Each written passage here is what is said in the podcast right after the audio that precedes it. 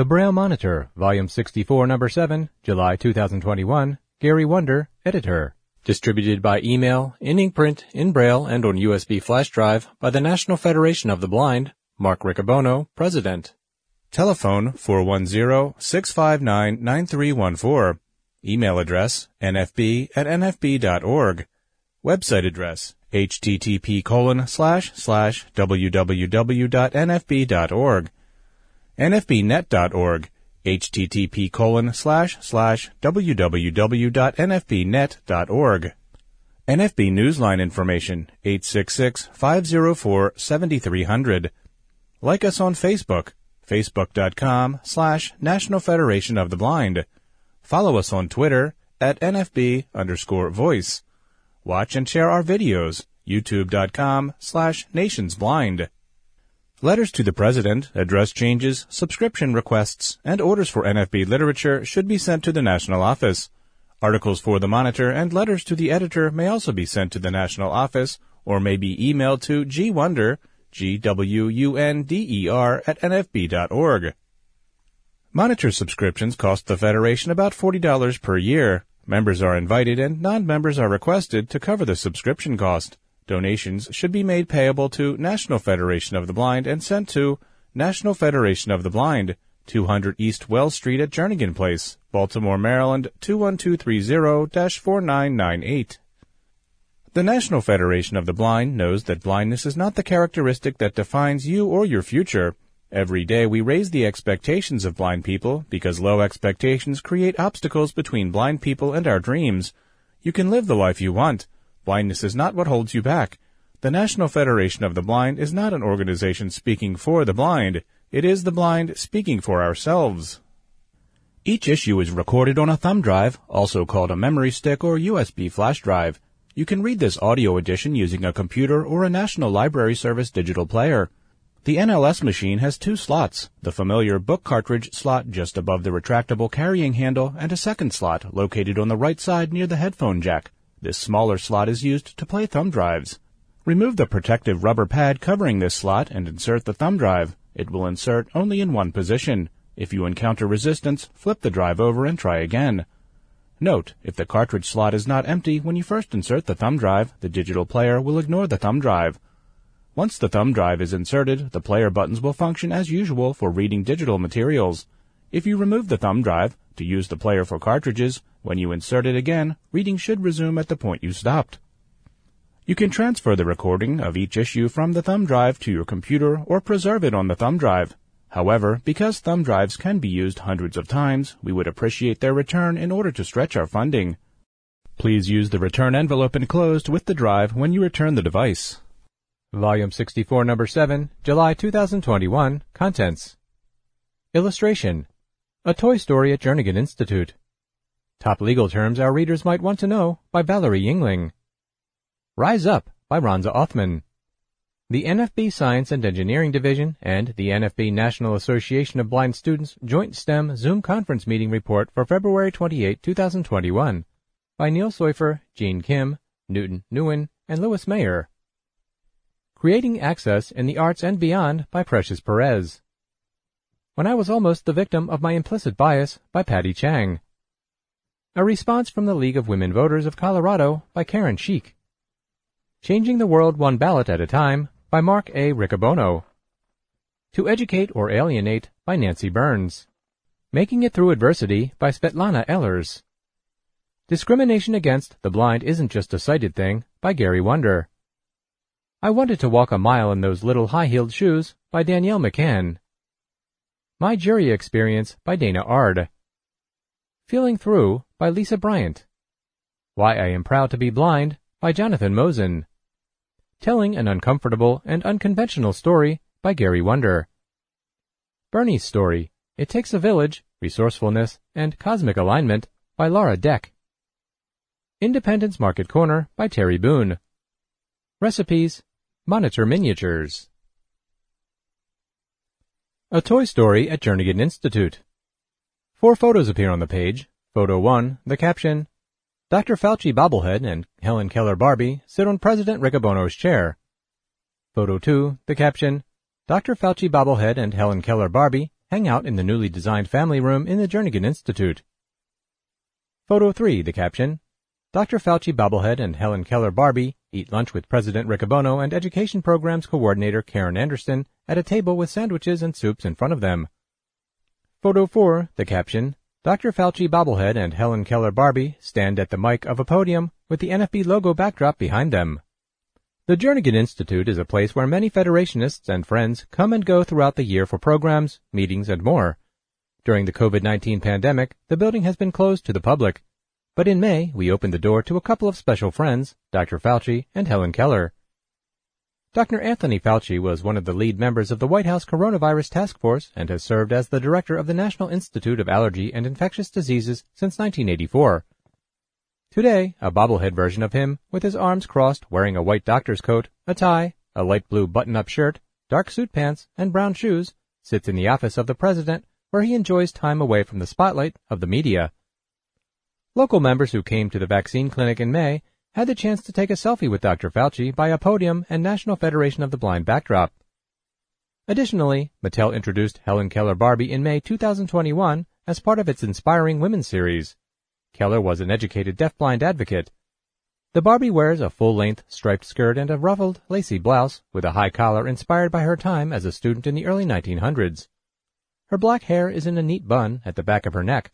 She is holding a book labeled BRL, which means Braille. Helen Keller Barbie has traveled through the floors of the Jernigan Institute and now resides on the second floor. Top Legal Terms Our Readers Might Want to Know by Valerie Yingling. A photo appears on the page, the caption, Valerie Yingling. From the editor, Valerie is in charge of coordinating our legal activity, and in addition to being organized, she is articulate. She is also patient, kind, and friendly, but all of this is already known to those of you who have had the pleasure of interacting with her. Here is her latest effort to better inform us as we read about the Federation's progress in legal matters.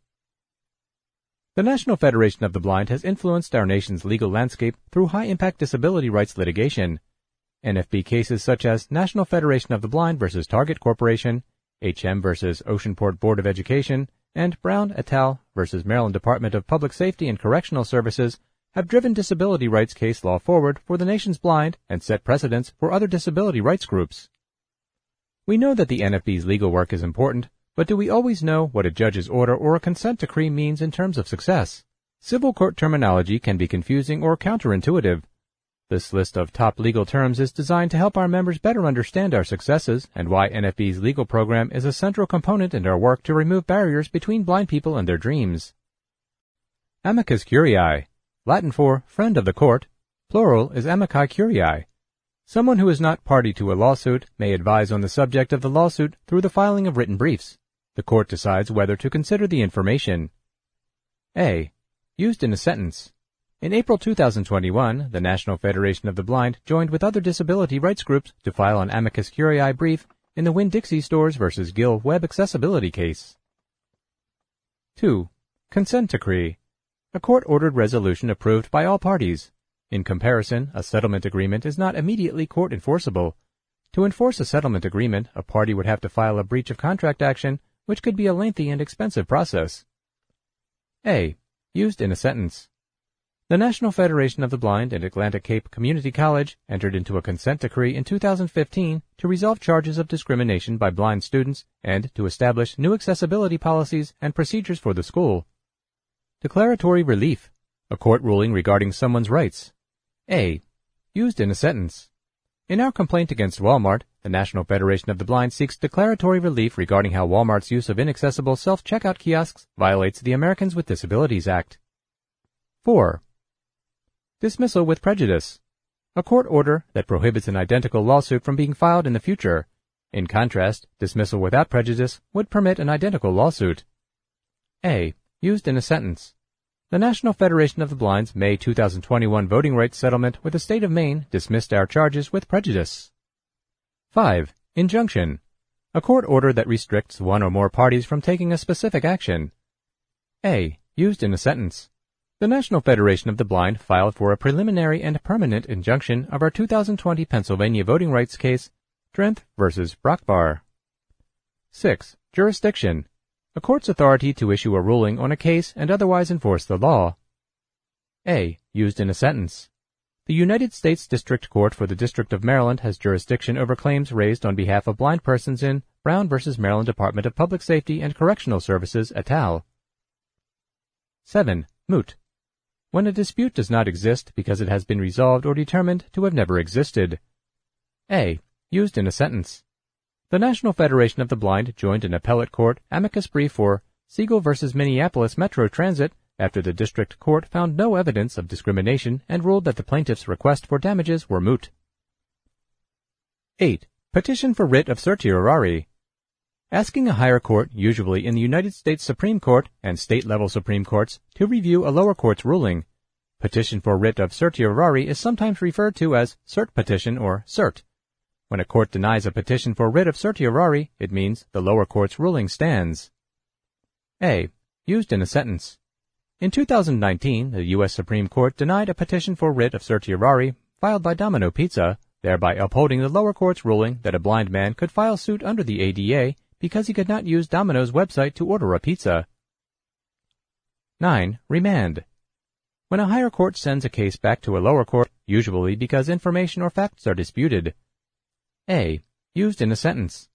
The Fourth Circuit Court of Appeals remanded Riaz-Uddin v. Montgomery County, Maryland in 2015 because facts remained in dispute, including whether the county reasonably accommodated Mrs. Riaz-Uddin and other factors.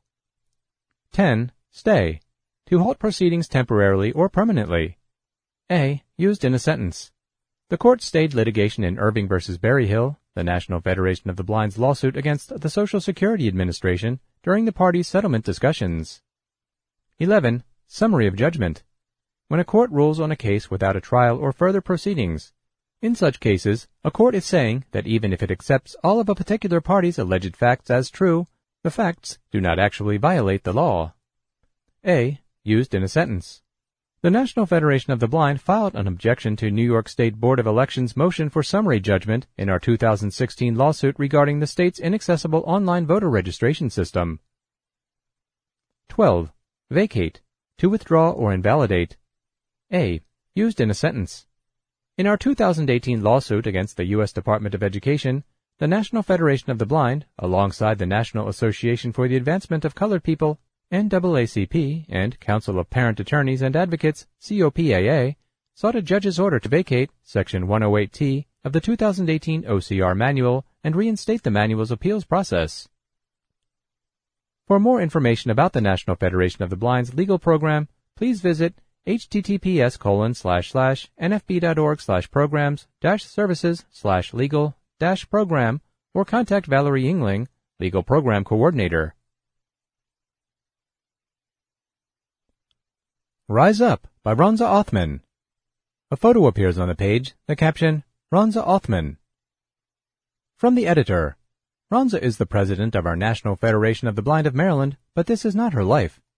She does what she can for the rest of us, but she also makes sure to live a life that is integrated. Here is a bit of what she said to our convention in Maryland. Recently, I had the opportunity to tackle an item from my bucket list. I've always wanted to go parasailing, but I could never quite do so. For those of you who might be curious, parasailing involves being harnessed to a large sail that resembles a parachute and being towed behind a fast-moving boat. The speed of the boat creates an air current that pushes the parasailer up several hundred feet into the air. I've experienced several obstacles to being able to parasail. Sometimes the weather didn't cooperate and the wind was too strong to safely go up. Sometimes the water was too choppy or the current too strong to permit safe parasailing. Sometimes my traveling companions decided they wanted to do something else instead at the last minute. One time there was a traffic jam and we missed our appointment. Another time the wife of the boat's captain went into labor. Finally, a few weeks ago, the weather decided to cooperate, the current was perfect, my fellow travelers agreed to the experience come hell or high water. We stayed within walking distance from the marina where our boat would set sail, and to my knowledge, my captain's wife was not in labor. There was only one problem. I was recovering from the coronavirus and had virtually no energy to sit upright, let alone walk to the marina, board the boat, fasten myself into the harness, and swing myself back onto the deck of the boat when the sail ended. But I was committed.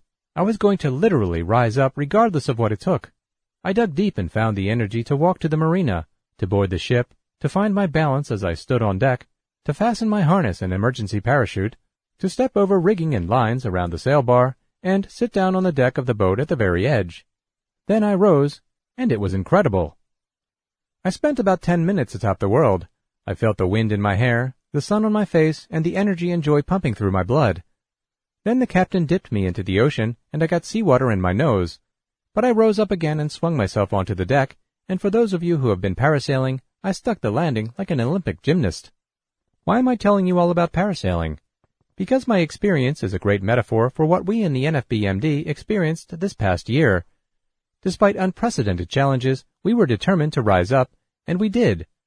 We don't know how to do anything different as Federationists, after all. Andra Day's song Rise Up includes the following lines. I'll rise up, I'll rise like the day, I'll rise up, I'll rise unafraid, I'll rise up, and I'll do it 1,000 times again, and I'll rise up, high like the waves, I'll rise up in spite of the ache, I'll rise up and do it 1,000 times again. We in the NFBMD rise up unafraid, in spite of the aches, and we'll do it 1,000 times again. The NFB Science and Engineering Division and the NFB National Association of Blind Students Joint STEM Zoom Conference Meeting Report for February 28, 2021 by Neal Soifer, Gene Kim, Newton Nguyen, and Louis Mayer. From the editor: most articles in the Braille Monitor can be read by anyone regardless their education or background. But some articles are for a specific audience, and this is one of them.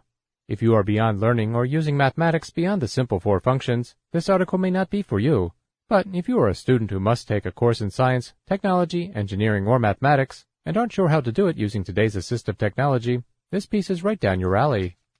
If you want to find a career path in STEM, you will get some real-world examples of what works, how well it works, and what accessibility issues we might need to work on before your grade or your profession depends upon it.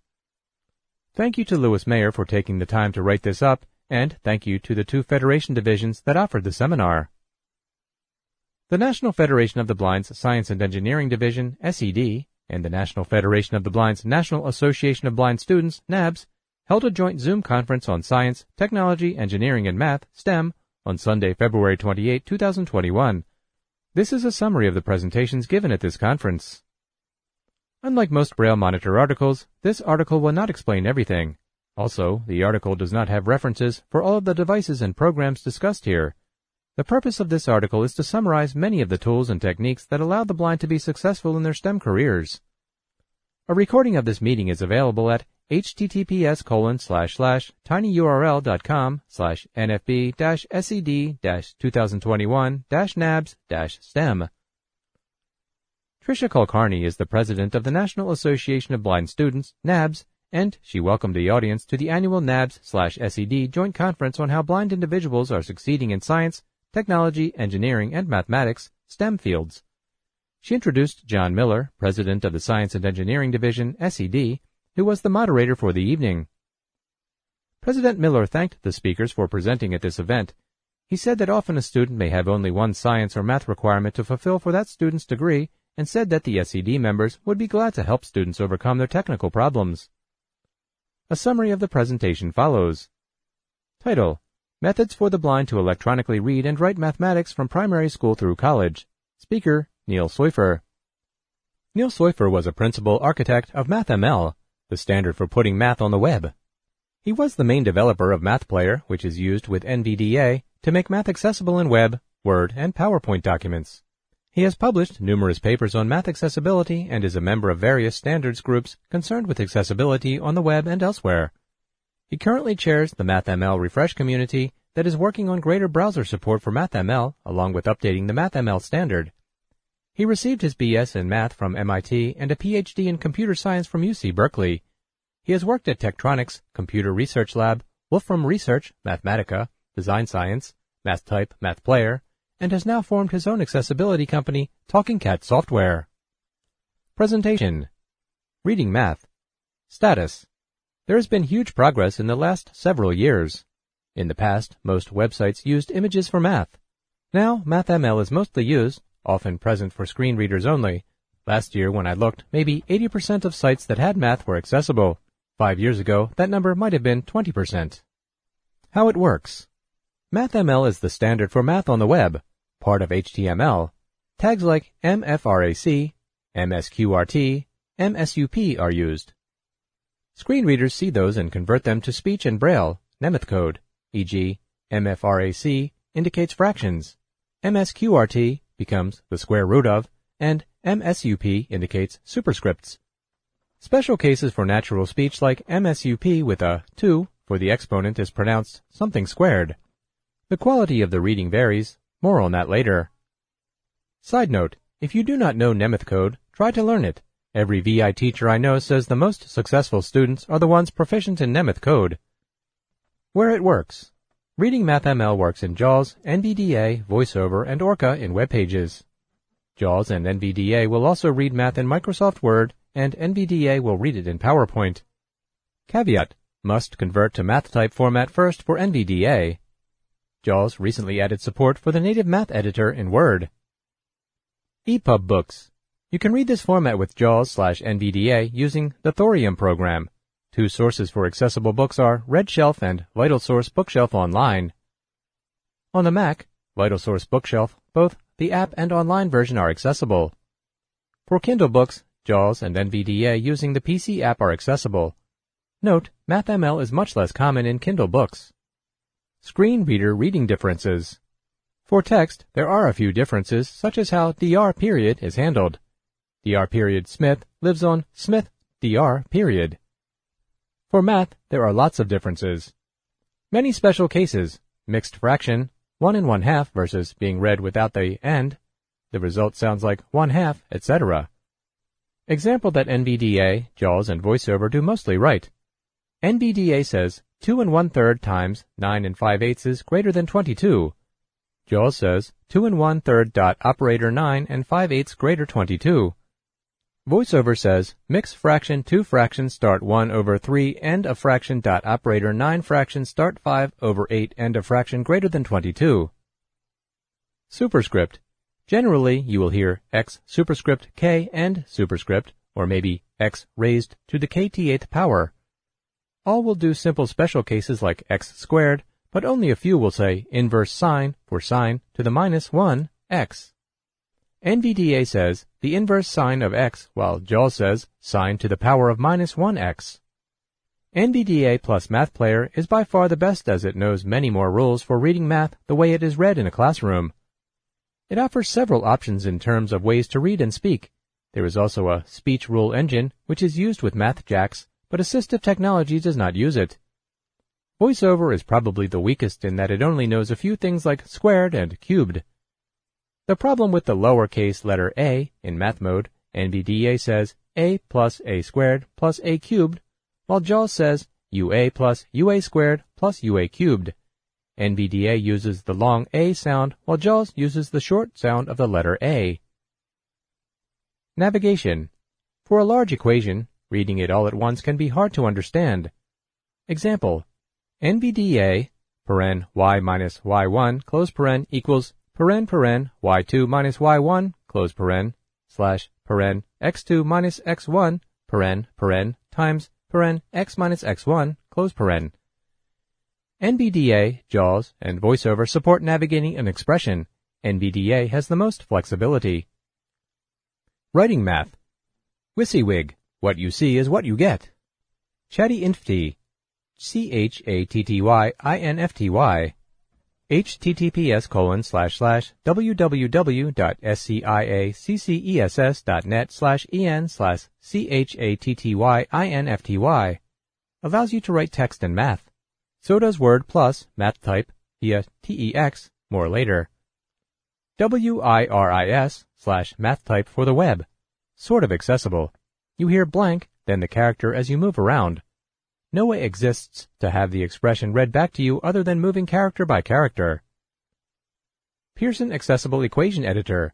https://accessibility.pearson.com/resources/aee/index.php.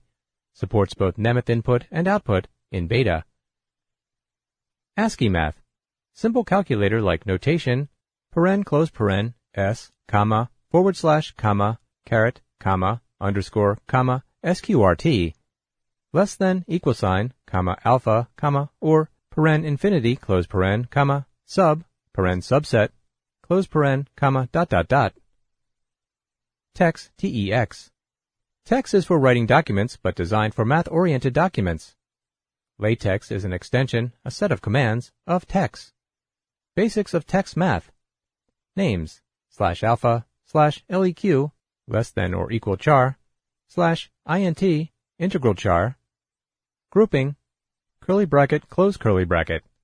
Notations, /FRAC, /SQRT, up caret, underscore. The only way to know if you got it right is to listen to it. If you use Word, get MathType, which is not accessible as a WYSIWYG editor. You can type TeX, convert it to regular notation with Alt+\, listen to it, and convert it back to TeX with Alt+\, to fix it if it is not right.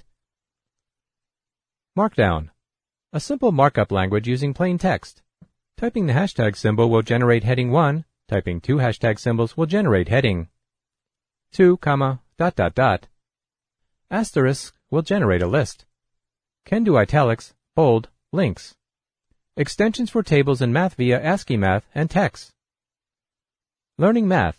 Some sites that make use of MathML that are tutorials or explanations. Wikipedia, One Mathematical Cat, Khan Academy, has a video focus, so less accessible. Doing math. Desmos, D-E-S-M-O-S, is accessible in JAWS /NVDA /Mac/iOS. It is a sophisticated calculator for equations and graphing, both Nemeth code and UEB input and output, audio traces for graphs, also supports generating embossed graphs. MathShare, step-by-step derivations. Statistics, R, use RStudio Server, web-based version. SAS has done a lot of work on accessible charts and graphs, JAWS /NVDA /MacOS. SPSS, JAWS /MacOS. Graphics are not accessible. Title, Where Humanities, Social Science, and Engineering Collide. Perspectives on the Value of Interdisciplinary Study and Research. Speaker, Gene Kim.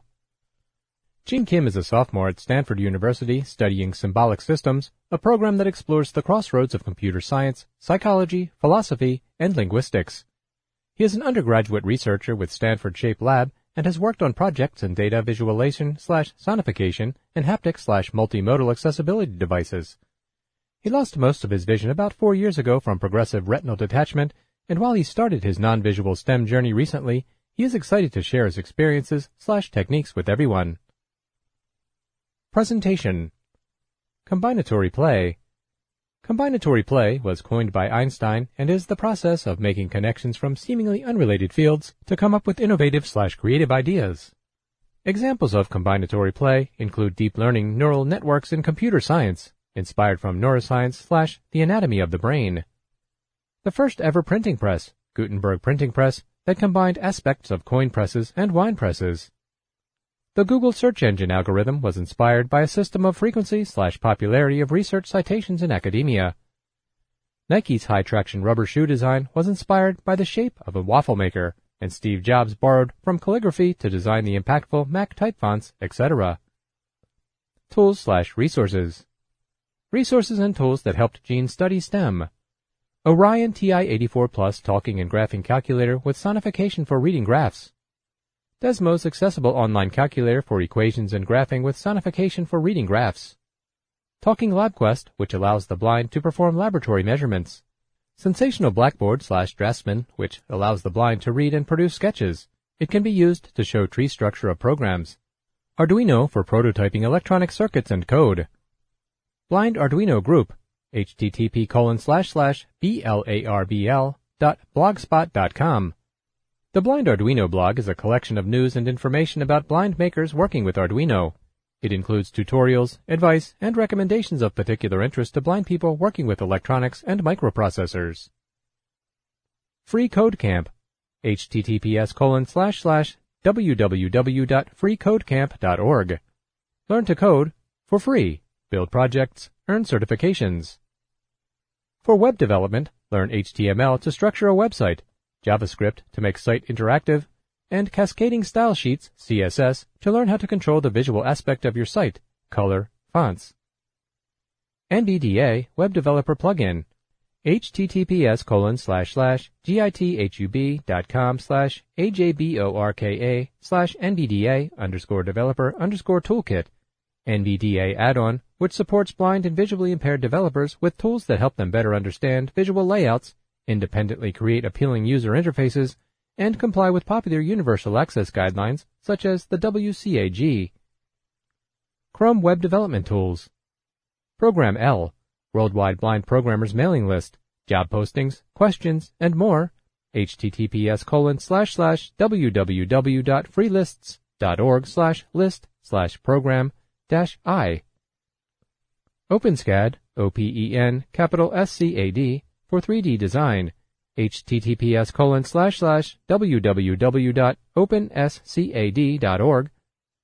NYIPT, https://wp.nyu.edu/ability/nonvisual-soldering-workshop-at-ITP. Non-visual soldering workshop. The Science and Engineering Division's STEM Mentorship Program, which is discussed in the next section. Numpad shortcuts for writing math. https://www.irongeek.com/alt-numpad-acsii-key-combos-and-chart-html. Title: Trial and Error: Toward Faster Methods of Learning STEM Skills as a Blind Student. Speaker: Newton Nguyen. Newton Nguyen is a PhD candidate at Caltech, where he is developing the next generation's greenhouse gas observation network. He was previously employed at Lawrence Berkeley National Laboratory and was on the NASA science team for the Clareo, C-L-A-R-R-E-O, climate satellite mission. He co-founded the Blind STEM Mentorship Program, Caltech Disability Coalition, and serves on Caltech's Graduate Admissions Committee. Newton holds an MS in Environmental Science and Engineering from Caltech and a BA in Geophysics from Berkeley. Presentation. Newton is working on a PhD in Environmental Science and Engineering. How was it for him to work on these subjects? In California, the university is responsible for accommodations inside the classroom, and state agencies are responsible for accommodations outside the classroom. Note that the student is responsible for coordinating these efforts. Newton did not know this in his first undergraduate semester. He dropped out of his calculus class because he had no books. His first semester was a crash course on how accessibility works. Newton advises, 1. Work on your accommodations months ahead of time. It can be difficult to get state support. It may take months to get books in accessible form. 2. Get a personal assistant who can serve as a scribe and reader for those times when accessible educational material and equipment are not available. Textbooks often do not come on time, and there are often inaccessible classroom handouts and inaccessible laboratory equipment. 3. Get proper skills. Learn how to read and write mathematics. Use the tools discussed in the talks presented above. Lessons learned by Newton. 1. How to reach out for help. Locate the individuals with the knowledge and resources that you need. 2. You do not know what you do not know. You will need mentors. 3. You will have to know how to acquire technical skills on your own. It can be difficult to find resources online to answer your specific questions. 4. Newton did not have a community to work with him. He was the only seismic engineering student in his university system. The Science and Engineering Division's STEM Mentorship Program was developed by Newton Nguyen, Gene Kim, and Kennedy Stomberg. The program seeks to pair STEM students with mentors.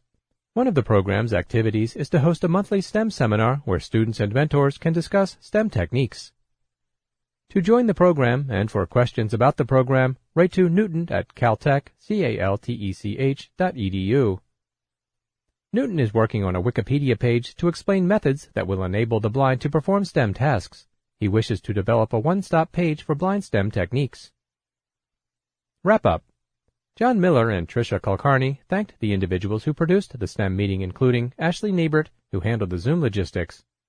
If you wish to learn more about NABS, including how to become a member, go to https://www.nabslink.org. If you wish to join the SED, go to http://www.nfb.org/divisiondues.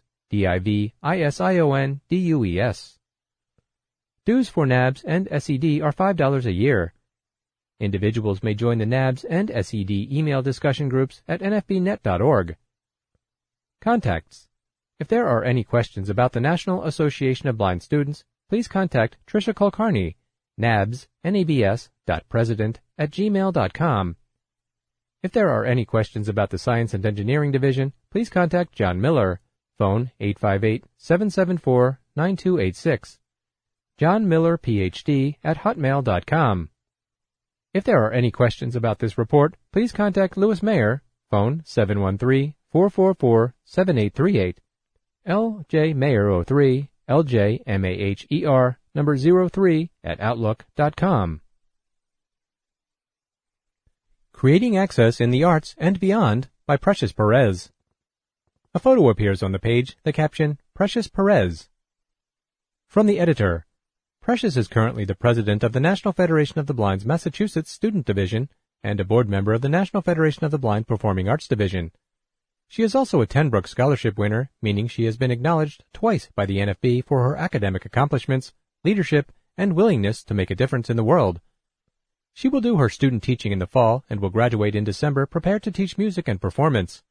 Here is what she says about taking the initiative to get an internship and making it all it could be. I first encountered Mark DeGarmo Dance through the Berkeley Career Manager in the fall of 2020. At the time they had posted a full-time community engagement internship position for school credit, and I thought it could be a great experience. I applied then, but didn't have as much availability as I knew they would have wanted. I saw the job posted again, this time listed as a 10-hour position in December of last year. I knew an internship would be really helpful with my credits, and I wanted to gain new experience in the nonprofit sector within an arts discipline I was always interested in, dance. I got a part-time teaching job right after I was offered the internship for the duration of the spring semester. When I wrote back to my now supervisor, Hannah DeGarmo, about not being able to put in as much time as they deserved and needed, her response was to offer me the opportunity to create and lead independent projects around my interests, putting in as much time as I was able. I'd never seen a company do anything like this, and it was so refreshing. I knew right away that the company's intentions were genuine and that I'd be happy to be a part of the team. I began by writing a proposal for my independent projects. As a blind Latina performer myself, I knew I had a unique perspective to offer.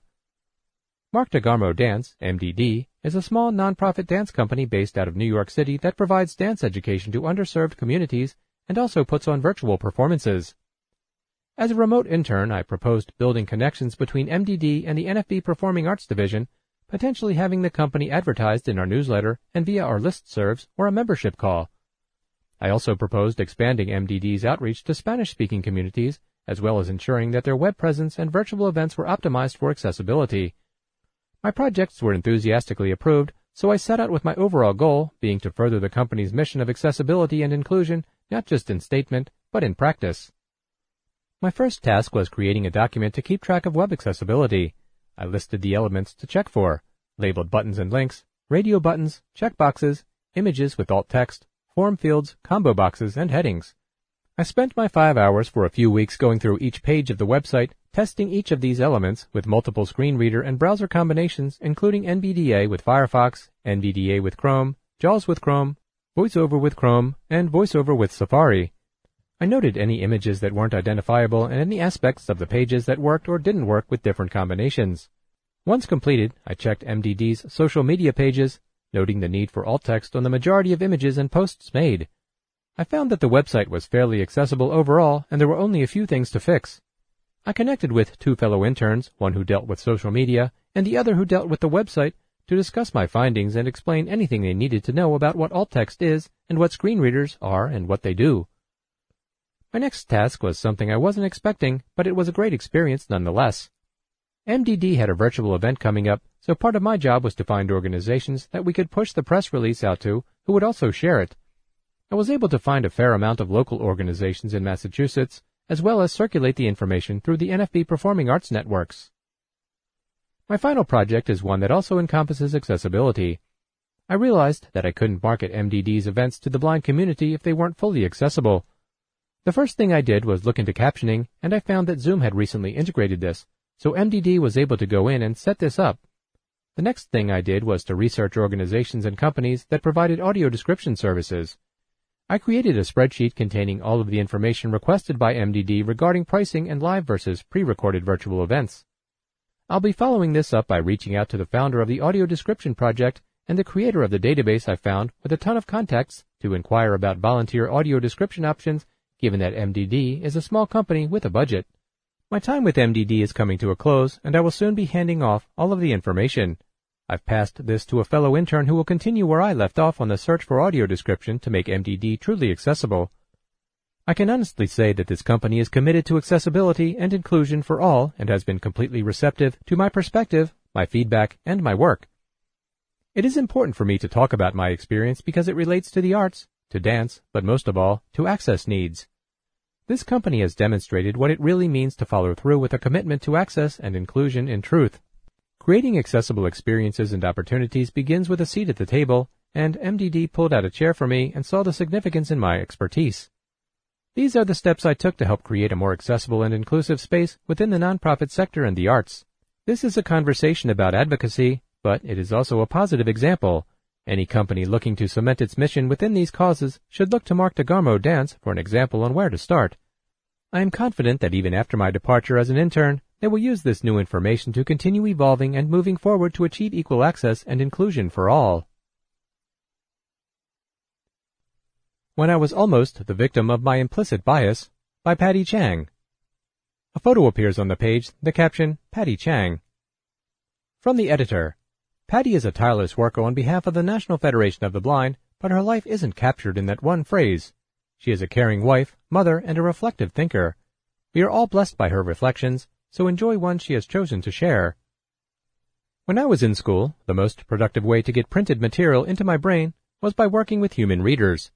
Sometimes I was fortunate enough to have a book on tape, but generally what I wanted was not available, and getting at it was not nearly as efficient as using a competent human being who could turn directly to the page I wanted to read, skim by paragraph, and help me review information I had underlined or highlighted. It gave me experience in hiring, supervising, and occasionally firing people who simply could not do the work I needed done. Knowing that I utilized live reading services, one day I got a call from Fred Sanders, who directed the Michigan State University's Disabled Student Service Office. His request was that I take on another reader. I was already about 3 weeks into the term and had all the people I needed, so my answer was an immediate no. His response was that he had a really nice fellow who was in an honor society named Tower Guard, and the people in that organization were required to give a certain number of hours as volunteers. He explained that the young man he wished me to hire had tried making tapes, but because of his accent, no one could understand him. My initial no was reinforced with the thought that I have no reason to hire a reader no one could understand, and I assumed I would be part of that group. I went on my way, glad the decision was made and the conversation concluded. It turns out that the director was nothing if not persistent. About a week later, he gave me a call and proceeded to take another tack at advancing his argument. He told me that I was taking Spanish, that this reader knew Spanish fluently, that I could certainly use good help in that area, and the director simply couldn't tell a man willing to donate service hours that he had no takers. For reasons that I don't remember now, I said yes. Perhaps it was his sheer tenacity, but I made it perfectly clear that the young man's job was provisional, and that I was making no commitment it would work out. I thought that at a very minimum I could work on my Spanish accent, which at that time was atrocious. It still is, for that matter. So it was that this kind young gentleman named Francisco, who was born in Honduras of Chinese ancestry, came to read for me. Interestingly, I found no difficulty in understanding his accent. If anything, I had a hard time getting him to talk, except when he was reading. He was one of the shyest people I knew. I found him intelligent and quite competent. The reading sessions were pretty much what I expected, except that I noticed that he would stick around for a time after we were done, and he would find convenient excuses to drop by. This made almost no impression on me at the time, but my roommate told me that it was obvious Francisco was interested in me. I confidently replied no. I was certain that the only reason he was hanging around was that he wanted to learn English and that I was doing him a favor by patiently teaching him. I got a similar message from my then-boyfriend who said that Francisco was interested, and I gave his concern all the consideration I thought it deserved, which was about zero. This was simply a working relationship, and although I might like him, I would never consider dating anyone who worked for me. It crossed lines that would make supervision difficult, and besides, they were just seeing things that weren't there. It turns out that early on in our involvement, Francisco told his brother that he was interested in me, and he made a conscious decision to wait out the then-boyfriend, who he was sure I would eventually break up with, since he was a jerk. About a year into what I thought was a good working relationship after the boyfriend was history, Francisco announced that he was quitting. I was amazed. At that point he was actually getting paid, his volunteer work already having been completed. In confusion, I asked him why he didn't want to work anymore, and I assured him I thought that our working relationship was going fine. His answer was clear and direct. I am quitting because you won't go out with me as long as I work for you. I was taken aback, but had to admit that what he said was true. In looking back on that year, I realized that I was ignoring Francisco despite signs from my roommate and former boyfriend because I never envisioned myself marrying anyone other than a white man. The thought of doing anything different was inconceivable to me. I was limiting my own possibilities by the implicit biases I carried with me, ones that I simply saw as truth, the way life worked, the way things were to be. I realized that this particular bias was one that I had never thought through, but had simply considered so self-evident that it required no thought.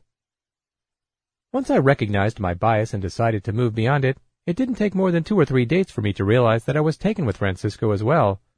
But isn't it amazing that he had to do something as dramatic as quitting his job for me to give him the slightest consideration as a romantic partner? Now, after 37 years of marriage, it is hard to believe what I almost let slip away. What a cost both of us would have paid for my bias, not to mention the wonderful human beings we brought into the world, our daughter Julia and our son Jonathan. I've taken the time to write this article because I think we often approach the idea of eliminating bias as something we do for others. But as my own case so clearly demonstrates, I am the person who benefited most from the elimination of implicit bias, and it was well worth the thinking, the soul-searching, and the challenging of what seemed unchallengeable. I now enjoy something beyond the monetary value that could be assigned. We, like all couples, have definitely had our ups and our downs, but our song, Still the One, pretty much says it all. What would we be missing if I held on to the conviction that my partner must be white? A response from the League of Women Voters of Colorado by Karen Sheik. From the editor. In the May issue, we ran an article by Curtis Chong about the opposition of the League of Women Voters to legislation being considered to make it easier for blind people to cast votes privately and independently, including from their home. The League of Women Voters takes issue with some of the characterizations of what was portrayed as its position, and we gladly print them here. The League's response is written by its president, and we appreciate the dialogue. We will no doubt have more conversation on this topic as our nation and its blind citizens negotiate systems that are both accessible and secure. In response to Curtis Chong's opinion piece published in the May 2021 edition of the Braille Monitor. With respect, Mr. Chong misstated or left out significant points regarding the League of Women Voters' stance on ballot security for those living with disabilities, in particular around SB 21-188. While we agree completely that elections should be open so that every voter can vote privately, independently, and in a manner that doesn't require extraordinary effort and negotiation, we also know that the threat of ballot tampering weakens confidence in our democracy. Actual ballot tampering disenfranchises the voices of voters who deserve to be heard and, unlike bank transactions, is difficult to trace because we have an election system designed for secret and anonymous ballots. LWVCO never opposed SB 21-188. We had an amend position until the print disability amendment passed. Then we supported the bill. Curtis Chong worked with LWVCO on April 4th to identify an appropriate print disability amendment. Update. As of May 20, 2021, SB 21-188 with the print disability amendment is awaiting the governor's signature. The amended bill has LWVCO support. LWV's mission is empowering voters, defending democracy. LWV does not stay clear of politics, we stay clear of partisan politics. We want to empower voters who need electronic ballot return, but simultaneously defend democracy by not encouraging abuse of electronic ballot return, a process which is vulnerable to hacking. Mr. Chong stated that some SB 21-188 testimony pointed to security loopholes, even that part of the system which today permits voters with disabilities to receive and mark their ballots electronically. LWVCO only gave testimony that the electronic return of a ballot is a concern. The current electronic ballot marking and returning a paper ballot is not a concern. We leave it to election integrity experts to dispute other points that Mr. Chong made. We also stated the LWVCO position in our op-ed. Link available on the NFB Braille Monitor show notes page. Changing the World One Ballot at a Time by Mark A. Riccobono. There's a photo on the page, the caption, Mark A. Riccobono. From the editor. This op-ed is reprinted with permission from The Hill, April 16, 2021. In his 1988 children's novel, Matilda, celebrated author Roald Dahl penned the line, "Somewhere inside all of us is the power to change the world." When applied to voting, this sentiment becomes doubly relevant. To have the power to change the world, we must first have the power to make our voices heard through a ballot. For many blind Americans, making our voice heard presents its own set of unique challenges. The For the People Act, S1, currently in the United States Senate, sets out to rectify some of these problems, but misses the mark in a few critical areas. In 2002, the Help America Vote Act was signed into law, requiring every polling location to have at least one accessible ballot marking device. This was a great leap forward in accessible voting because these machines allow blind and print-disabled persons to complete their ballot privately and independently. However, with the resurgence of hand-marked paper ballots in recent years, a new problem has been created. Ballot marking devices will frequently print a paper ballot that differs in both size and style from traditional hand-marked paper ballots used by the majority of voters. Because so few non-disabled voters use the ballot marking devices, the distinguishable ballot produced by the machine prevents blind and other disabled voters from having a secret ballot. If officials can determine which block of voters a specific set of ballots came from, it becomes possible to discriminate against those voters. And if a particular polling location has only one or two disabled voters using the machine, those voters might as well sign their ballot. To ensure that blind and print-disabled voters can cast both a secret and independent ballot, it is essential that S1 be amended so that at least two ballot marking devices are required in each polling place and that those ballot marking devices are actively and specifically offered to voters without disabilities. Furthermore, more Americans than ever before are choosing to vote by mail. Therefore, it is essential that blind Americans not be excluded from this opportunity. In that regard, S1 must be amended to ensure that the process for requesting, completing, and submitting a vote-by-mail ballot is non-visually accessible. In this regard, nothing in the bill should limit or alter a state's obligations under Section 301A3A of the Help America Vote Act of 2002 and Title II of the Americans with Disabilities Act as amended. This would ensure that Congress is preserving the accessibility requirements of those two landmark laws. Ensuring the accessibility of in-person and vote-by-mail balloting will guarantee that blind Americans are able to exercise their right to vote in a safe and secure manner without having to wait in long lines and crowded areas for extended periods of time. It is essential to incorporate these two edits into the bill to guarantee that blind Americans have the same opportunity to vote privately, independently, and secretly that is provided to voters without disabilities. Without these amendments to the bill, Congress would be reversing decades of progress in voting rights for Americans with disabilities. The National Federation of the Blind has conducted numerous blind voter surveys in order to establish a set of voting best practices. Additionally, we have worked to develop numerous innovations in this field over the past decades. We are fully prepared to help Congress in any way that we can in order to guarantee that all Americans, especially blind Americans, can confidently participate in our electoral democracy so that we too will be able to exercise our power to change the world. To Educate or Alienate by Nancy Burns. There is a photo on the page, the caption Nancy Burns. From the editor. Nancy Burns is a loyal, longtime member who does her best to deposit a nugget of real value to the Braille Monitor. What she has to say is always thought-provoking, and this offering is no different. What she offers is her perspective on our obligation to educate the public and the absolute necessity that we mingle if real integration is to occur. Here's what she has to say. As blind or visually impaired people, we are frequently confronted with demeaning and sometimes insulting questions or comments from the general public. The difficulty is how to respond to these situations without alienating anyone. The sighted public generally has little, if any, connection with someone who happens to be blind, and therefore long-held false assumptions seem to kick into place. From my years of dealing with such encounters, it has come to my attention that the common belief is that it would be impossible for the sighted person in question to perform typical daily tasks without vision. The truth of the matter is that such opinions are accurate. As blind people, we know that it takes training and a positive attitude to become a confident and competent individual. The National Federation of the Blind has for decades provided support and training in these areas. The challenge then becomes how to respond to such a person. These encounters occur all too quickly, and we must think on our feet without hesitation. This is challenging and much easier said than done. A lively discussion centering around these issues took place during a recent group meeting, and a number of desired responses to these comments were shared. The range of responses went from the use of sarcasm to an attempt to find humor in the situation. Several examples of rather thoughtless questions were reported. Who picks out your clothes for you? Do you know where you're going? Will your dog take you to the right location? May I move your stick? These are just a few of the commonly asked questions. The answers seem relatively simple to those of us who happen to be blind. Occasionally, there may even be a bright side to these encounters. Dialogue between blind people and the general public does not always occur, but occasionally we are able to clarify a situation. The more we are out there and seen walking independently, catching buses for work, being involved in daily activities, or getting involved in civic organizations, the more we are viewed as normal.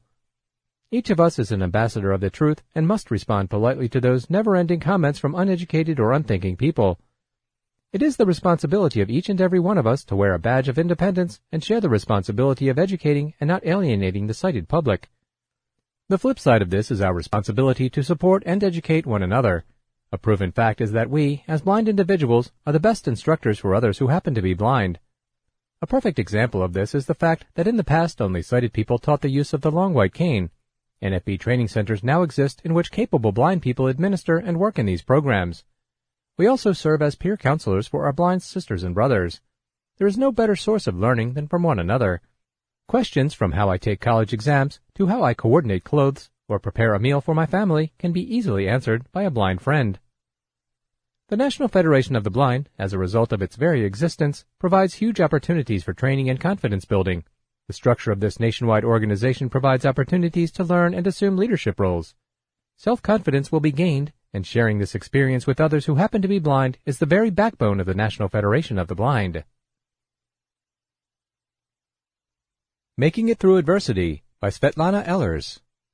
From the editor. Svetlana is one of our younger members in the National Federation of the Blind of Missouri, but you wouldn't know it from the presentation she made at the 2021 affiliate convention. It has appeared in the Blind Missourian, the newsletter of the National Federation of the Blind of Missouri. Here is what she said. Have you ever lived on a farm? Living on a farm you can learn so much, like watching a chick hatch. You watch the poor chick struggle and struggle and struggle. Then you see a tiny crack in the shell, so you decide to pull the shell apart because you feel sorry for the chick. Once you pull the shell apart, the chick will eventually die because it must first build its strength by pushing its wings against the shell. It needs that adversity to survive. Adversity can be a blessing, as it will grow your confidence, determination, and faith in Jesus Christ. I was born in Armenia. Armenia is located north of Iran and east of Turkey.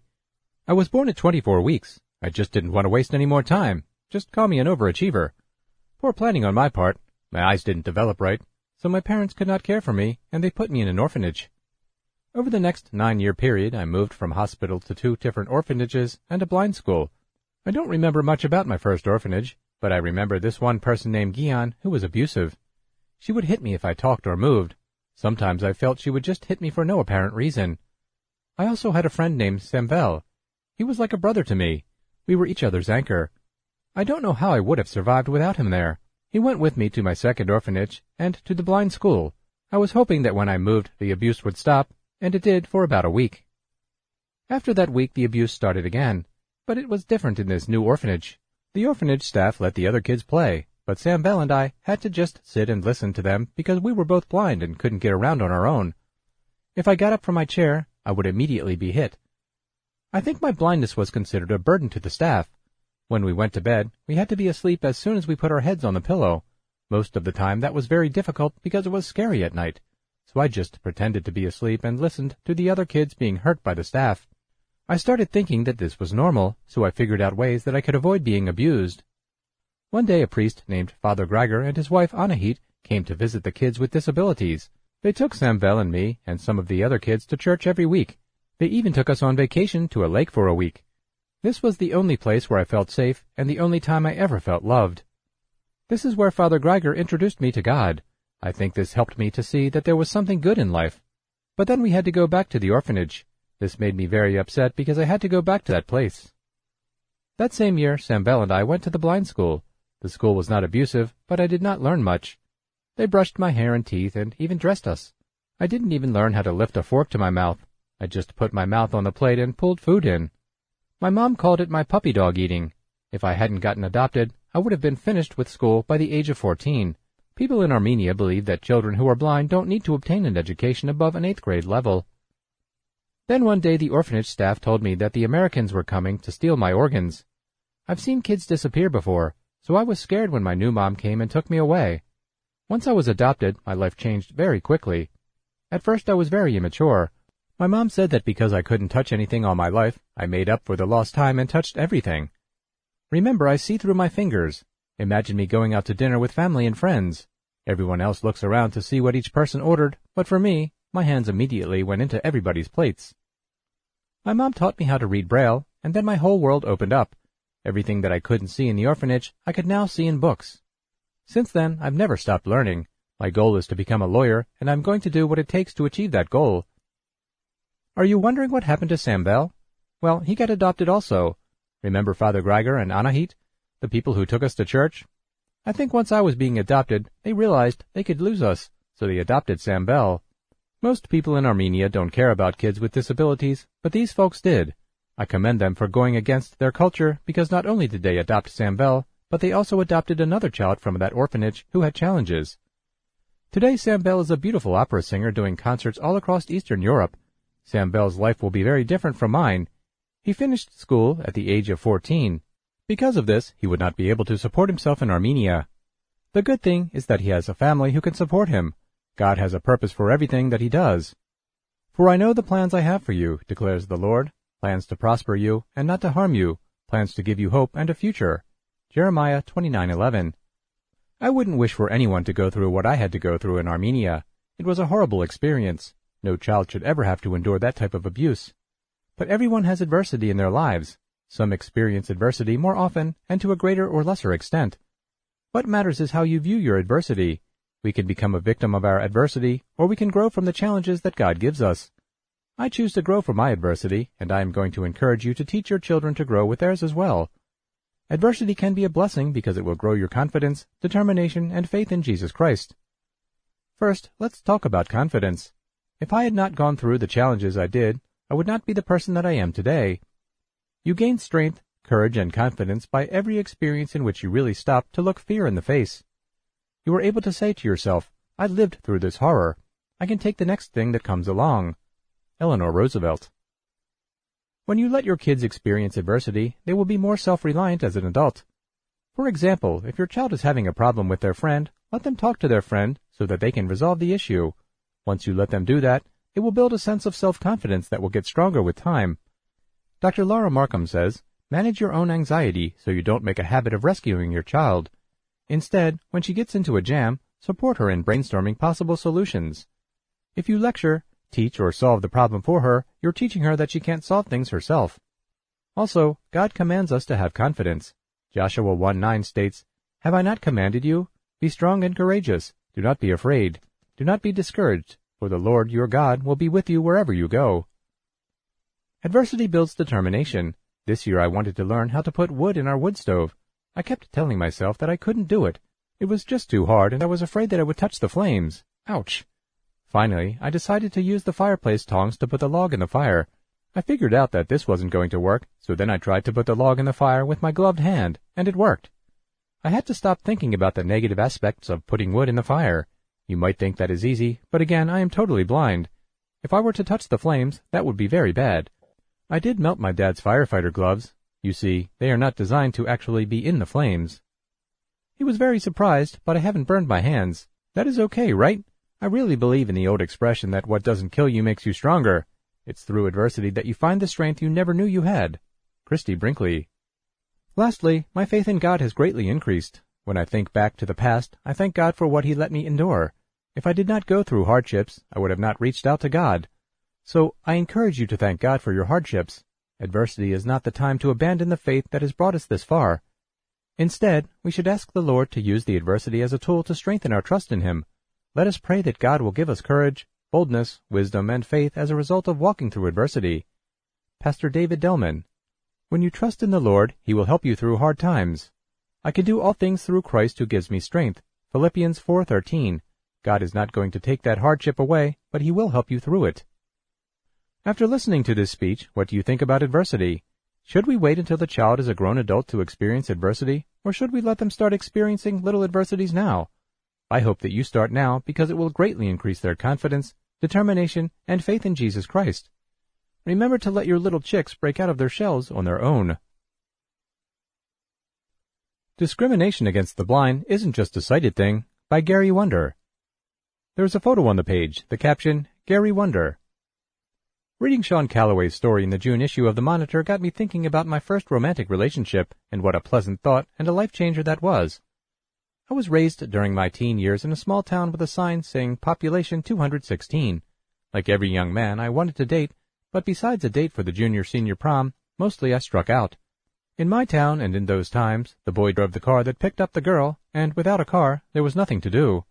Our town had a gas station and a post office. Neither helped with romance unless one was dating from afar. My life changed when I came to the University of Missouri-Columbia and found that I could walk almost anywhere I wanted to go. The bank, the restaurant, the movie theater, and a nice park were all within my ability to reach without first having to arrange or beg for a ride. It didn't take long after coming to campus to realize that there was more to college than books. There were girls, women, and one of them in particular liked me, and I liked her. I loved the touch of the hand, the embrace so much different from hugging Mom, and the way it felt when she put her head on my shoulder. I felt more alive than I had ever felt. She was not at all concerned about the fact that I was blind, but, like the father in Sean's experience, there was rough sailing ahead. In my story, however, the father was blind, and he was quite sure that his daughter could do quite a lot better than a relationship with a blind man. My girlfriend's father did not work outside the home. He had very little self-confidence, and one of my girlfriend's wishes was that she could get him in contact with people who might help change his perception of what life might have to offer if only he had a different view of himself. After an 8-week summer program, I went off to get myself a guide dog. Sam, my girlfriend, was still uppermost in my thoughts, so one of the first people I called using the payphone at the school was her. When her father realized to whom she was talking, I heard him say, "He's not calling collect, is he?" That might have been a reasonable question from any father, no matter how well he could or could not see. It is strange to think about what motivates us in the work we do because sometimes those motivations seem contradictory. I was motivated by people who did things I didn't think blind people could do, and therefore opened up opportunities to me I didn't think existed. I was motivated by blind people who broke down barriers so that I could go to school, hire human beings to read for me, receive special tape recording equipment that would let me use books on tape, and the programs gave me enough money to buy food and other necessities. But I'm here to tell you that I was also motivated by that father who thought his daughter deserved better than to date a blind man. I might not be able to change his life, but what if I could change life for people of my generation and those who would come after? My girlfriend and I were both young. We drifted apart without a single bad word or argument, and almost 2 decades later, we started to write to one another. She was never quite sure how much her father's opposition played in our drifting apart. The part of her who valued being rebellious thought that it played no part at all, but the part who loved her father and wanted to be the good daughter also knew that his opinion did matter. There is no question that we want to change the opinion of the sighted public about our worth as human beings and our ability to participate in society, but it is equally true that we want to change the minds of other blind people who cannot envision the opportunities open to them if only they can believe in themselves and other blind people. When we pledge ourselves to go build the Federation, it is not organizational momentum or preservation of some legacy that we are talking about. It is talking about having a mechanism to bring about effective change, a structure that lets blind people talk among ourselves, venture to risk new ideas leading to opportunities, and knowing that we can have the support of one another as we attempt the traditional or untraditional. If we are to have a hand in building the world we live in and in the world our children will inherit, we need the right tools, and one of the most important is the National Federation of the Blind. I Wanted to Walk a Mile in Those Little High-Heeled Shoes by Danielle McCann. A photo appears on the page, the caption, Danielle McCann. From the editor. Danielle is our director of social media, and as excited about that as I am, the thing that brings me real joy is that she is willing to write more than 280-character Twitter posts and several paragraphs on Facebook. She writes articles, and I think they are fantastic. Here is her latest offering. When I was little, I wanted nothing more than to be a Barbie. I was obsessed with tearing open those hot pink cardboard boxes I saw in the store with those beautiful girls smiling behind the clear plastic sleeves. Brush, check. Tiny plastic heels, check. Incredibly gorgeous doll, check, check, check. In my mind, the fact that she was white, blue-eyed, super thin, and able-bodied were noted, but not so much that I stopped dreaming of my own life of pink luxury. When the ethnic dolls came out, my parents started buying me the one named Teresa. She had a darker skin tone, brown eyes, and brown hair. She still had Barbie's figure, and her eyes weren't like mine, but she was a little bit closer to looking like me. My dream was even closer at hand. In May of this year, decades after I put my Barbie fantasies on the shelf, Mattel released the Helen Keller Barbie, and I got a little bit choked up when I heard. It took me a while to figure out why this doll was making me feel emotional. I texted my brother about her immediately and rambled on to my husband about my long-forgotten love for Barbie, all the while trying not to cry. I finally realized that what was making me feel this way was my 7-year-old self, recognizing herself in the Helen doll. In recent years, Mattel made a concerted effort to change the body shape of its flagship toy. In addition to classic Barbie, there are now dolls who are shorter, taller, and curvier like me. They have also made efforts to construct facial features that represent different ethnicities more accurately. Knowing that there is now a doll who is disabled just feels like we're getting somewhere, like maybe today's generation of children who play with Barbies will have the chance to see themselves and more easily imagine themselves being able to achieve their dreams despite perceived limitations. It is my hope that Mattel and other toy manufacturers continue to be inclusive when they think of their next big idea. As an adult, I am nostalgic for the days when all I had to worry about was finding the perfect outfit for my doll or hiding the fact that I cut her hair from my mom. Though I never got to walk a mile in Barbie's little plastic heels, I definitely have mostly pink footwear. I guess there are some things we're not meant to grow out of. My Jury Experience by Dana Ard. There is a photo on the page, the caption, Dana Ard. From the editor. Dana Ard is the president of the National Federation of the Blind of Idaho, and in that role, she plays so much of what it means to be a loyal, hard-working Federationist. She takes her responsibilities as an advocate seriously, and when we win a right, she doesn't try shirking the responsibility that goes along with it.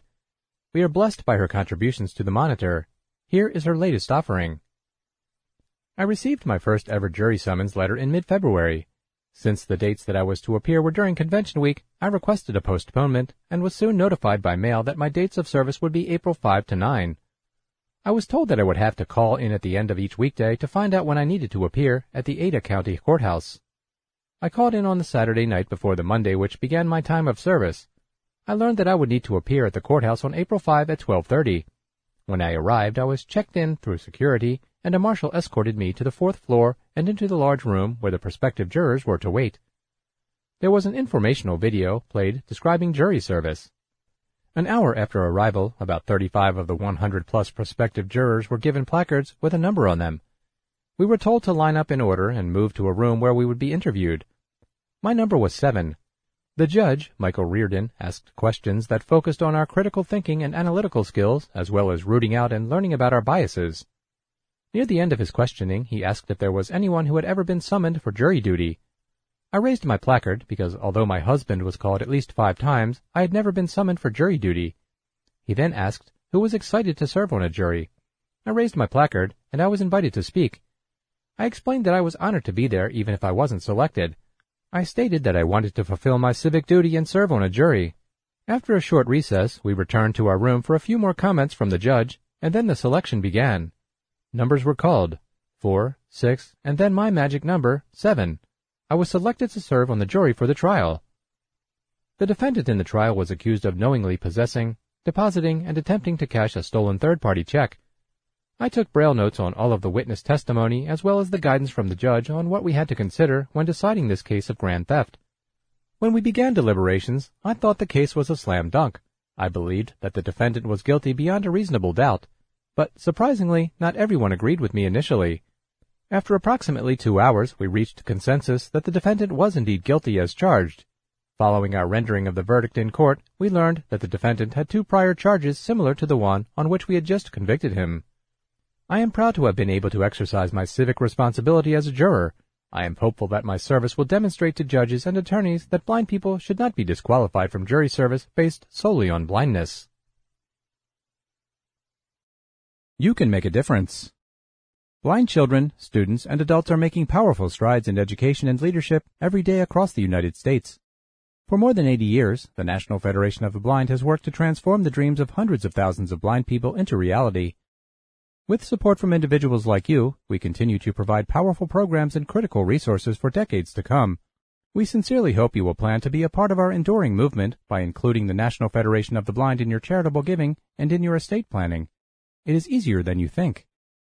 With your help, the NFB will continue to give blind children the gift of literacy through Braille, promote independent travel by providing free, long white canes to blind people in need, develop dynamic educational projects and programs to show blind youth that science and math careers are within their reach, deliver hundreds of accessible newspapers and magazines to provide blind people the essential information necessary to be actively involved in their communities, offer aids and appliances that help seniors losing vision maintain their independence.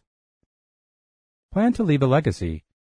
The National Federation of the Blind Legacy Society, our Dreammaker Circle, honors and recognizes the generosity and vision of members and special friends of the National Federation of the Blind who have chosen to leave a legacy through a will or other planned giving option. You can join the Dreammaker Circle in a myriad of ways. Fixed sum of assets. You can specify that a fixed sum of your assets or property goes to the National Federation of the Blind in your will, trust, pension, IRA, life insurance policy, brokerage account, or other accounts. Percentage of assets. You can specify that a percentage of your assets or property goes to the National Federation of the Blind in your will, trust, pension, IRA, life insurance policy, brokerage account, or other accounts. Payable on death, POD, account. You can name the National Federation of the Blind as the beneficiary on a payable on death POD account through your bank.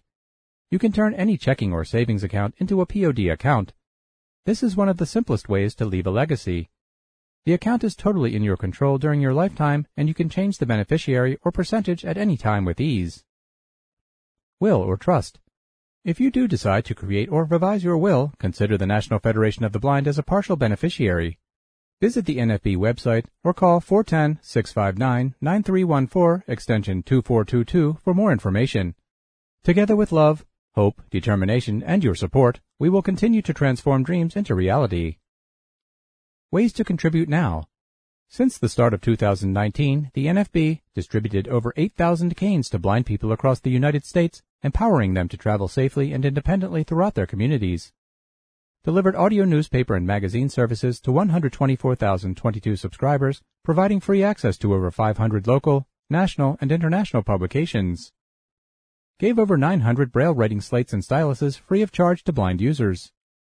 Transformed our Braille enrichment for literacy and learning academies into in-home editions offered to blind youth throughout the United States. Just imagine what we'll do next year, and, with your help, what can be accomplished for years to come. Below are just a few of the many diverse, tax-deductible ways you can lend your support to the National Federation of the Blind. Vehicle Donation Program. The NFB accepts donated vehicles, including cars, trucks, boats, motorcycles, or recreational vehicles. Just call 855-659-9314 toll-free, and a representative can make arrangements to pick up your donation. We can also answer any questions you have. General Donation. General donations help support the ongoing programs of the NFB and the work to help blind people live the lives they want. You can call 410-659-9314 and elect option 4 to donate by phone. Donate online with a credit card or through the mail with a check or money order. Visit the NFB webpage for more information. Pre-authorized contribution. Through the pre-authorized contribution PAC program, supporters sustain the efforts of the National Federation of the Blind by making recurring monthly donations by direct withdrawal of funds from a checking account or a charge to a credit card.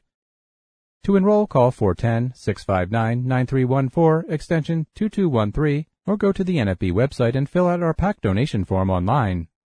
If you have questions about giving, please send an email to outreach@nfb.org or call 410-659-9314 extension 2422.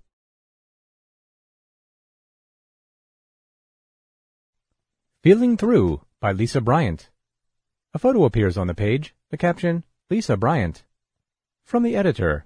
For almost 2 years now, we have been involved in an effort to let us play us. The idea is simple. When a blind person is portrayed, whether on Broadway, on television, or on the big screen, we want blind people considered for those roles. It is not surprising that people with other disabilities want the same. Here is an interview conducted by our own Lisa Bryant, a member of the Keystone chapter of the National Federation of the Blind of Pennsylvania.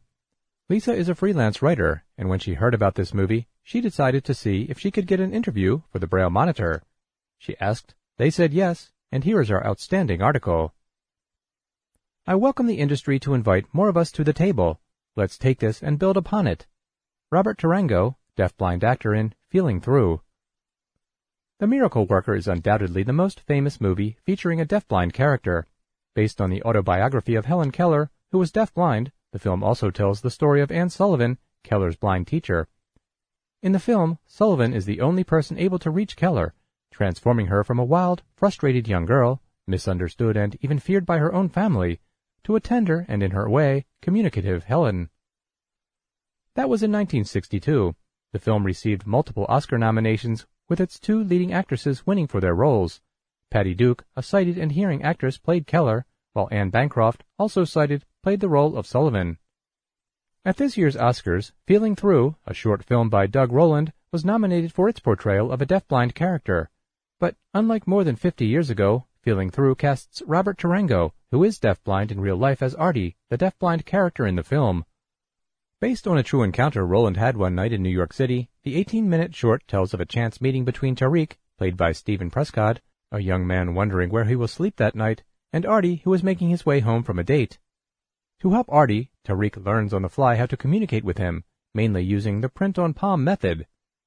"I knew I wanted to cast an actor who was deafblind," said Rowland, who contacted the Helen Keller National Center, HKNC, in the very beginning of the project. He added that it was important that he make the film alongside the community it portrayed. Rowland worked closely with Christopher Woodfill, associate director of HKNC, who is also deafblind. According to Rowland, Woodfill provided a host of potential Arties from a nationwide pool of actors. Yet, after several in-person and remote auditions, the role of Artie remained open. That is, until interpreter Aaron Quinn suggested Tarango, who worked in the kitchen of the center. Although Tarango had no professional acting experience, Rowland said he knew almost instantly that they had found their Artie. For Tarango, it was a day he will never forget. "I was working in the kitchen as an aide, just doing what I do every day," said Tarango. That is, until his boss summoned him into a meeting in another building on the center's campus. "I thought I was in trouble," said Tarango, never imagining he would become the first deafblind actor cast in an Oscar-nominated film. But when Rowland first approached Sue Ruzinski, EDD and CEO of Helen Keller Services, the parent company of HKNC, she was initially cautious, wondering if the team's efforts were sincere and if they really did get it. "I first thought, here is a completely different field coming through. What are their understandings, and will they be respectful?" said Ruzinski. "They could have their own agenda, and it might not be aligned with our community," she added. "It seemed like a risk." However, once the two teams met, Ruzinski, who is also co-producer of the film, was assured it was a risk worth taking. "Doug was a listener and a learner from the start," Ruzinski said, adding that Rowland was intentional in keeping her and HKNC included at every turn. As co-producer, Ruzinski assisted with a variety of resources from fundraising to accommodations such as both voicing and signing interpreters. For Rowland, providing these and other accommodations never felt burdensome, but instead gave even more value to making the film. "It feels like the wrong approach to look at working with people with disabilities as an extra cost or an extra challenge," Rowland said, adding that, "any time we work with people who are different from us, we learn more about our world and ourselves." He also said there was the ripple effect of providing a transformative teaching moment for the film crew. "Perhaps more important than providing accommodations is a genuine and respectful treatment, or in this case, portrayal of persons with disabilities." In Feeling Through, Artie seems to quickly trust Tariq, in one scene handing Tariq his wallet to pay for a juice. Perhaps not surprisingly, Tariq helps himself to a $10 tip. You will have to watch the short for the conclusion to this scene. During one watch party, viewers were mostly pleased with the film's treatment of a deafblind actor, but some questioned that scene as unrealistic. Marcia Drenth is a longtime Federationist and president of the Pennsylvania Association of the Deafblind. She said it was great to have a film giving attention to deafblindness and reaching Oscar-level recognition, but I don't think any deafblind person would just hand over their wallet. In addressing the criticism, Rowland notes that when there are too few stories or examples of a certain group, the one more publicized story becomes representative of an entire community, which is what we shouldn't do, he said. Rowland also urges viewers to look at the full context of the film rather than isolating the one scene. As for future projects, Rowland, Ruzinski, and the HKNC team are collaborating on developing a curriculum for high school and college-age students. One goal of the curriculum is to break down fears and hesitancy in communicating with a deafblind person. Ruzinski plans to involve deafblind staff at HKNC in developing the program. As for Tarango, who was born deaf, being in the film was fulfillment of an acting career he thought was deferred when he later lost his vision as an adult. He is not so subtly hinted at wanting to do a Feeling Through Part 2, and he hopes to have been an inspiration to others in his community. "Look at what I just did. You can do it too," said Tarango. To hear her full interview on blind abilities with both Robert Tarango and Doug Rowland, go to https://traffic.libsyn.com/secure/blindabilities/feelingthrough.mp3. And to watch Feeling Through with audio description, go to Feeling Through with audio description YouTube. Deafblind Awareness Week is June 27 to July 3. For more information, go to HKNC, Deafblind Awareness Week 2021, HelenKeller.org. Lisa Bryant is a freelance writer living in Philadelphia. She is an active member of the Keystone chapter. Why I Am Proud to Be Blind by Jonathan Mosen. A photo appears on the page, the caption, Jonathan Mosen. From the editor. Jonathan Mosen is a familiar name not only to monitor readers, but to those who are familiar with podcasts and personalities who have been prominent in blindness technology for the last couple of decades. Here is something he posted on March 5, 2021, and it is with his permission that we reproduce it here. I often mention on my Mosen at Large podcast that I am proud to be blind. Recently, I was challenged by a listener and asked how I can possibly be proud of having a serious, debilitating condition. I am glad to say that disability pride and blind pride as a subset of that is on the rise, yet it is an incomprehensible concept to some. I keep a gratitude journal where I write at least 10 things every day for which I am grateful.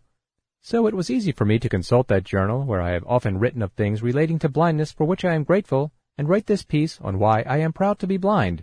You can hear the audio of this in Mosen at Large episode 119, and I have also uploaded the audio to this page, but here is the text of what I said in case you prefer to read it. I am profoundly proud to be blind. I am proud of the fact that as a kid, when my older siblings would have been found out for reading at night, I read in the dark as much as I liked, a braille book tucked under the covers on winter nights. I am proud to be blind because it connects me with a proud history. I share a characteristic with a man who gave us the priceless gift of functional, efficient literacy. Louis Braille was an example of nothing about us without us in the 19th century, long before we used that phrase. His genius invention was derided by sighted people who were certain they knew what was best for us. He was ridiculed. His code was driven underground and his books were burned. But he prevailed because he was blind. He devised his code for himself. He gave it, at considerable personal cost, to all of us.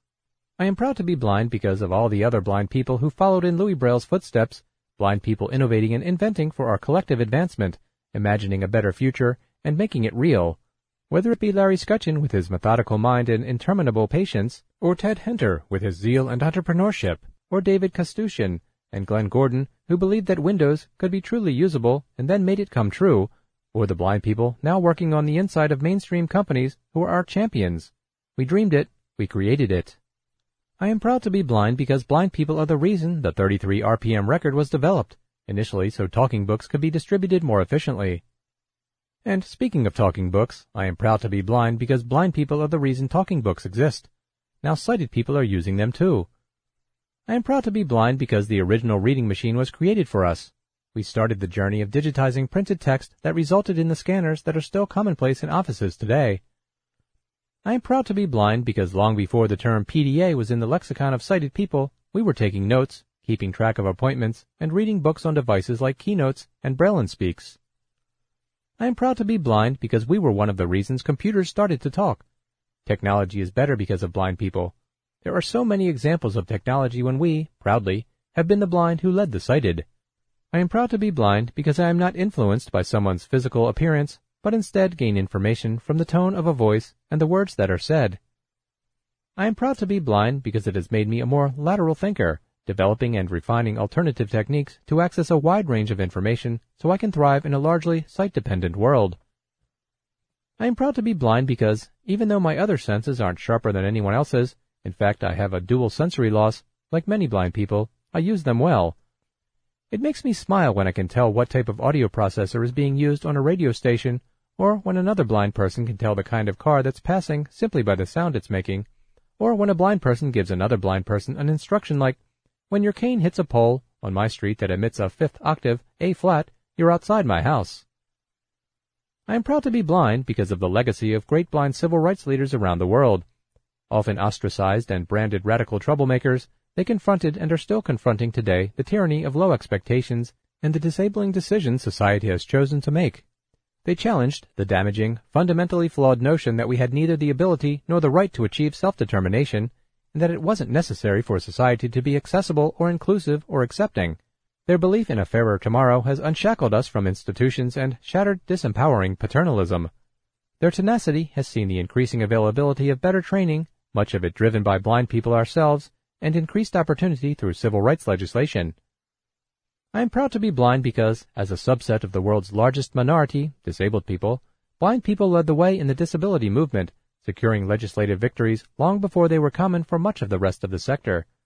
I am grateful every day of my life for those blind people who took on those difficult causes, displayed tenacity, and stated their cases again and again and again until progress was slowly but surely made. I am proud of the personal responsibility I feel as a blind person to always cherish and defend, never take for granted, and constantly build upon the legacy of civil rights victories that I have inherited and benefited from. I am mindful that they must not be squandered, and I am proud to stand up, be counted, and do my moral duty to advance that legacy so that the next generation has even more opportunity than I have had. I am proud to be blind because it has shaped who I am, it is part of my identity, and it has helped define me. I accept that. I embrace that. I am proud to be blind because in being blind I contribute to the rich tapestry and the diversity of humankind. I am proud to be blind because, no matter how many negative signals are sent, I know that being blind makes me no less a person of worth. I am proud to be blind because the opposite of pride is shame, and my blindness is nothing to be ashamed of. I am proud to be blind and therefore share a characteristic with talented people from all walks of life. Blind people are parents, devoted, loving parents, some of whom have had their babies literally snatched from their loving arms, an atrocity no capable and loving parent should endure, and all for no other reason than people getting it horribly wrong about blindness.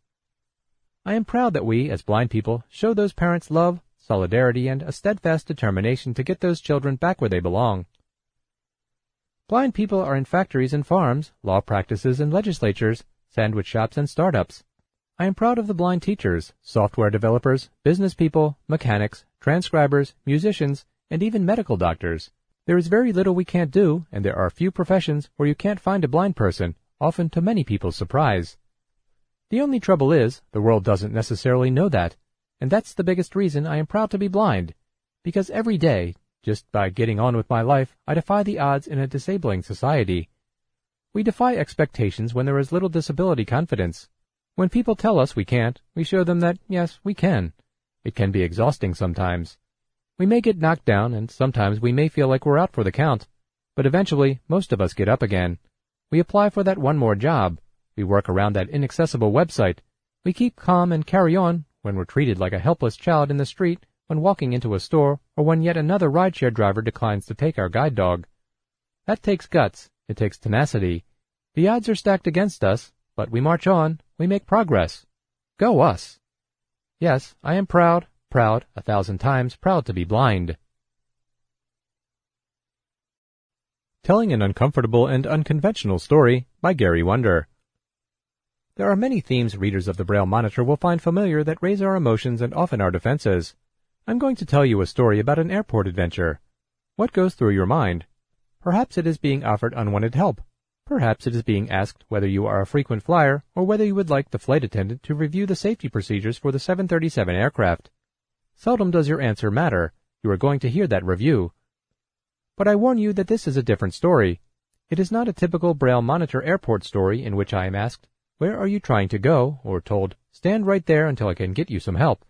Because it is none of those things, I offer it with some reservation, but with the feeling that perhaps I have an obligation to say that sometimes the well-intentioned efforts of sighted folks have turned out to work to my benefit.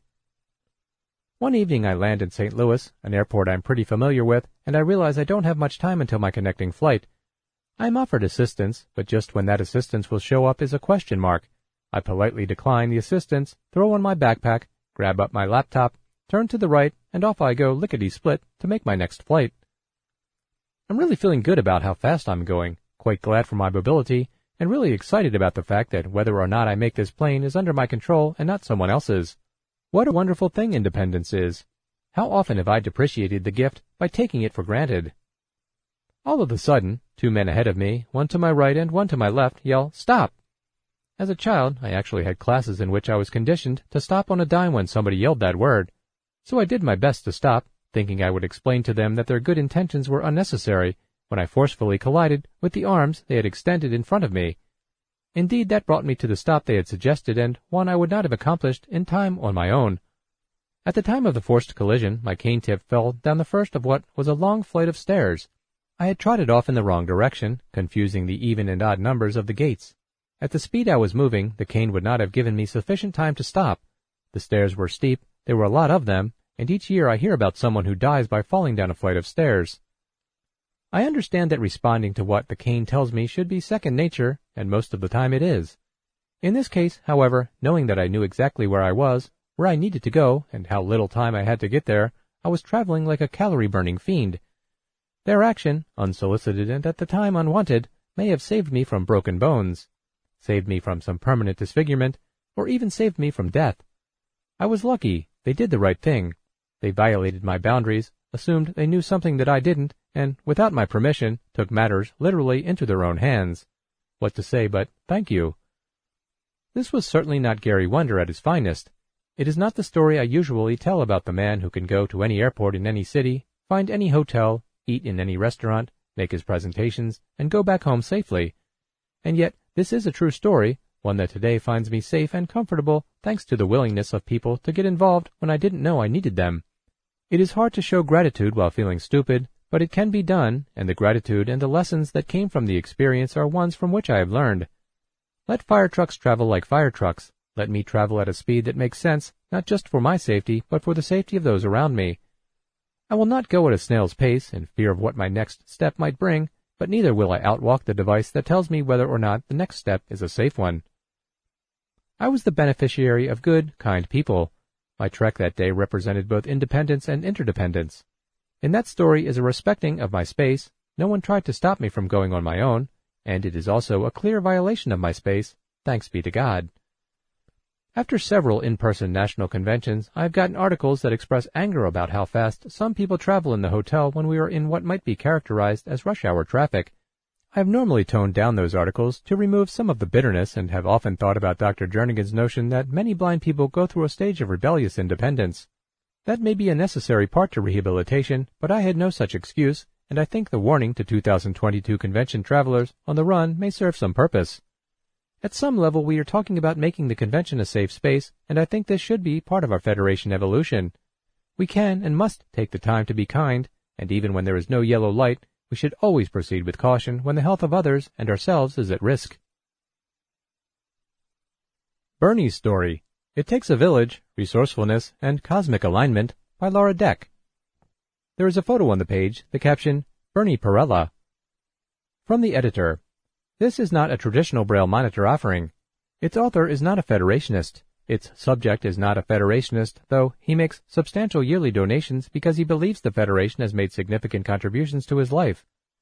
He believes NFB Newsline has been nothing less than a godsend and wishes he had the benefits of it much earlier in his life. Many times I wanted to discuss current events with my colleagues, but could do so only at the most superficial level. I had the news, but not the depth. Now what I have is timely and in full, and I couldn't be more delighted. I love information, and NFB Newsline is a very big part of that. Laura Deck works for Bookshare, and it gets its fair share of credit here, but since we support it, that's fine with me. Enjoy this well-written article about a real pioneer in breaking down barriers for blind people and showing some very influential sighted folks that we can cut it on terms of equality. Despite losing his sight at age 7, Bernie Perella's journey took him from a small town in Pennsylvania to Villanova University, a career at the National Security Agency, and a rewarding, active life without limits. On the surface, Bernie Perella's life is not that different from others who came of age after World War II. Son of Italian immigrants, idyllic, small-town childhood, college graduate, professional career, and satisfying retirement. But dig a little deeper and a fascinating story emerges. Bernie credits his fortunate life to the village that nurtured him growing up, a heavy dose of resourcefulness that helped him navigate daily life, and 4 momentous occasions when the stars aligned. When I spoke to Bernie, he was sitting by his pool in Cape Coral, Florida, waiting for his turn to get the COVID vaccine. It Takes a Village, or Borough. Downingtown is a borough about 30 miles west of Philadelphia. Bernie grew up there with his extended Italian family starting in the 1940s. As a young boy, he had problems with his vision. Unfortunately, none of the attempts to save it were successful, and he lost his sight at age 7. Bernie's parents were the first members of his village. Although they had only minimal formal education, they found the strength and courage needed to raise a blind child so he could have the best chance to succeed in the sighted world. My parents provided a wonderful blend of parenting. My mother was protective, but not overly protective. My father encouraged me to try things that I might not otherwise try to do, says Bernie. I think they could be an inspiration to parents of other visually impaired children. The next member of the village was Bernie's one-year-old brother, Frank.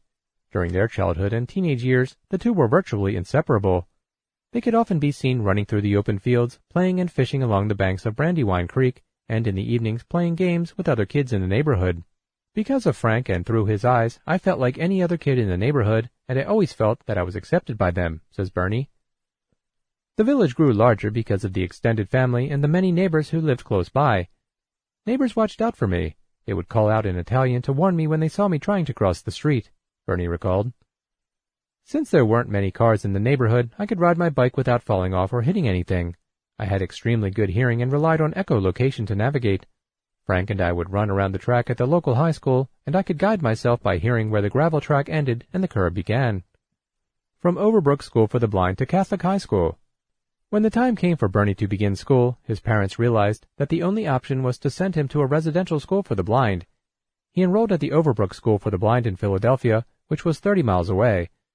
Bernie says, "It was difficult for my parents to leave their son in the care of strangers, and it was frightening for me because my parents were not there to provide comfort and reassurance."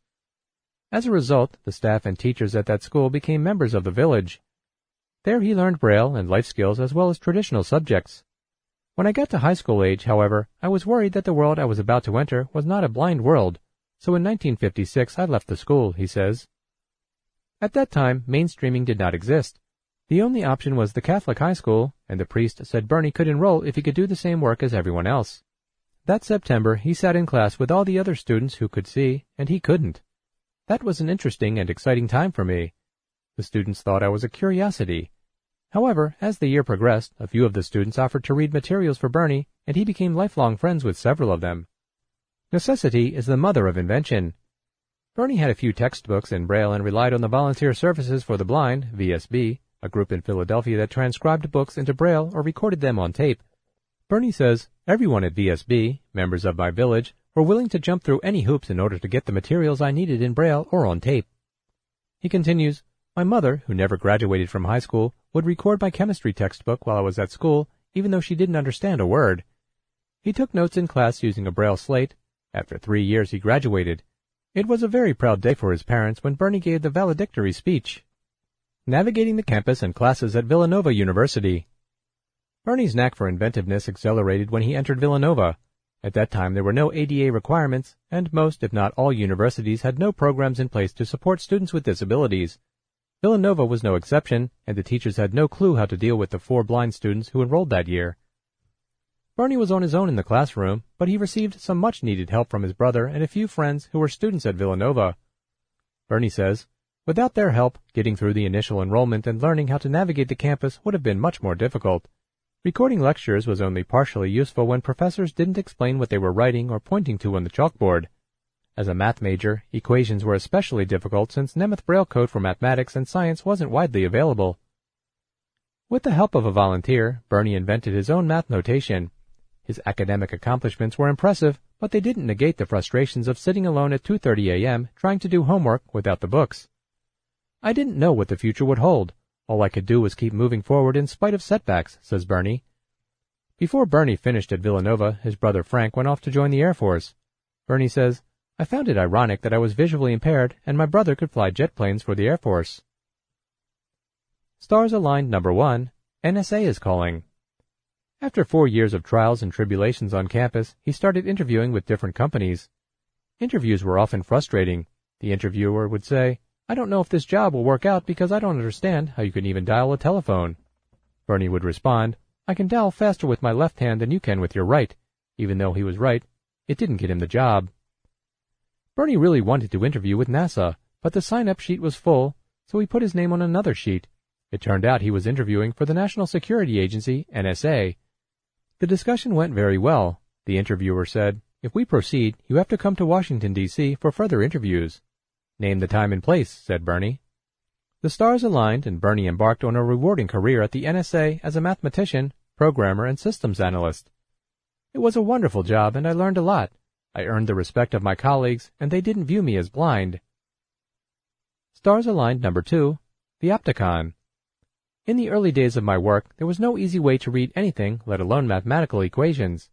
Much of the material was classified, so Bernie couldn't send it out to be recorded. A colleague recorded several programming manuals for Bernie, and another NSA employee, a mechanical engineer, designed and built a device that allowed Bernie to read computer punch cards. Together with a blind friend at IBM, they figured out how to adapt a computer printer to print Braille. It was primitive, but better than nothing, recalls Bernie. In 1972, Bernie learned about the Opticon, a handheld device with a camera that translates print into a tactile facsimile of the letters. He secured funding to research the device and attended training in Palo Alto, California. It was like trying to read all over again, but this time with printed letters. Printed letters were not part of my mental cognizance, explains Bernie. The Opticon was the start of a new chapter in Bernie's saga. Finally, after much practice, he was able to read computer manuals and many other printed documents. Stars aligned number 3, Eyes for Life. The stars aligned once again when on a chilly fall day, Bernie and his friends went to the horse races. One young woman in the group offered to walk with him. I didn't know it then, but I was starting a walk for life. Suzanne became my wife and eyes. I thought I was getting a new set of eyes with the Opticon, but I didn't know that I was getting a new set of eyes for real. Suzanne was a librarian and served as the head of the library at the Federal Trade Commission and the U.S. Treasury Department, a career woman, as Bernie describes her. Suzanne introduced me to the great outdoors, and we embarked on a wonderful journey filled with experiences of camping, hiking many trails in state and national parks, and overseas travel, Bernie recalls. They joined birdwatching groups, took birding courses, and found themselves racing across fields in the dark of night, creeping through swamps on the eastern shore of Maryland, and slugging through the jungles of Costa Rica, all in search of interesting birds. America the beautiful, purple mountains' majesties, spacious skies. Many haven't seen those things, but I have. Suzanne was a good researcher and a great reader. She would often read articles from the newspapers to Bernie. She often lamented that she wished I could somehow read the paper myself, recalls Bernie. They undertook an effort to discover their ancestral roots, which involved many trips to the National Archives and to different places in search of old records. Bookshare opens door to a new world of books. Unfortunately, Suzanne later died from breast cancer, and Bernie grieved for a time. Eventually, he met a woman who works with the autism community who took him to the Closing the Gap conference. There he learned about Bookshare, the world's largest library of accessible e-books for people with reading barriers, and he signed up in 2008. Growing up, he was frustrated that he couldn't read the books and newspapers that everyone else was reading. With Bookshare, I have access to all the New York Times bestsellers, other popular books, and even newspapers through the NFB Newsline. Bernie enjoys reading the New York Times and listening to books using his Victor Reader stream. Suzanne's dream of me becoming an independent reader is now a reality, says Bernie. Stars aligned number 4, Sarah joins the village. Following retirement and the subsequent passing of his wife, Bernie's hoped-for life in the golden years was turned into chaos. We had many plans for doing things and going places, says Bernie. For several years I seemed to be moving aimlessly through life, hoping that some new opportunity would present itself, Bernie recalls. Then, in an unexpected surprise, the stars aligned once again, and Bernie met a new friend, Sarah, on an internet dating site. Sarah is a retired elementary school teacher who spent many years helping students with learning disabilities learn to read. When the two met, they connected almost immediately. Sarah is now the latest member of Bernie's village, and life became fun again. After spending a couple of winters in Puerto Rico, they decided to build a new home in Cape Coral, Florida, where they now live. Bernie says, "We had lots of fun working on the new house project. Sarah picked out all the colors, and I enjoyed working with a kitchen planner to design the kitchen I always wanted." Time to pay it forward. A few years ago, I was at a Villanova reunion, and my friends and I talked about the importance of giving back, says Bernie. My life has been blessed, so I decided to make donations to the NFB and to Bookshare. I really value the NFB Newsline service provided by the NFB and the books and software for social good mission that Benetech stands for and the communities it serves. I hope that my contribution pays for Bookshare memberships for adults who can't pay, and the money will go wherever it's needed to advance the goals of Bookshare. As our conversation comes to a close, Bernie says, "I want neighbors to say, 'That's Bernie's house over there,' not 'A blind man lives in that house.'" Given the fascinating chapters in his life's saga, I guarantee the neighbors say, "That's Bernie's house." Independence Market Corner by Terry Boone. As a service to our members and the general public, the National Federation of the Blind operates a blindness products store known as the Independence Market, which sells mostly low-tech items designed to enhance the everyday independence of blind people. We will be highlighting a different product every month and listing sale products from time to time. Athletic balls with bells. These standard-sized rubber balls have bells inside that jingle when the ball is in motion. Basketball, orange, AIG08B, $15. Football, brown, AIG09B, $15. Rattle soccer ball, AIG79B, $23. Now it is easier than ever to play soccer with this rattle soccer ball. This regulation size 5 ball features dozens of rattles carefully installed between the layers of the ball near the outside. These many rattles make the ball easy to hear when it is in play. Beeping frisbee, AIG46F, $15. You can have hours of indoor and outdoor fun with this soft, beeping frisbee. The foam disc is covered in bright orange nylon and contains a continuously beeping locator, which can be switched on or off. The beeping unit can be removed and used as a separate audible beacon. The frisbee measures 7 1/2 inches in diameter and is 1 1/2 inches thick. The following items are closeout specials, and the prices have been reduced. Item: 4X Coil Aspheric Stand Magnifier. Item AIL109M, sale price $5. Metal Braille Clothing Labels, numbers 1 through 25, AIG72B, $7. 9 Men's Morris, strategy board game for 2 players, includes print and braille directions, AIG74N, $10. Stereo earbuds with volume control, AIA47H, $5. We still have the 2X illuminated magnifier with 6X insert and folding handle available for $5, and the plastic letter writing guides and the plastic envelope writing guides are still on sale for $1. For more information about the products available from the Independence Market, contact us by email at independencemarket@nfb.org or by phone at 410-659-9314, extension 2216, Monday through Friday from 8 a.m. to 5 p.m. Eastern Time. Our staff will be happy to assist. Recipes. Recipes this month were contributed by members of the National Federation of the Blind of Maryland. Eating crab at the National Convention Banquet, some recipes from the host affiliate. The host affiliate is encouraging every banquet attendee to eat something crab. Here are some recipes in case you need some ideas. Some of these recipes were taken from earlier editions of the Braille Monitor, reprinted here for convenience. Some are brand new to Monitor readers. Enjoy! Easy Crock-Pot Cream of Crab Soup by Will Schwatka from the April 2013 Braille Monitor. Will Schwatka manages the recording studio at the Jernigan Institute and is the voice of the Braille Monitor, Future Reflections, and other publications produced by the NFB. He is a member of the Greater Baltimore chapter.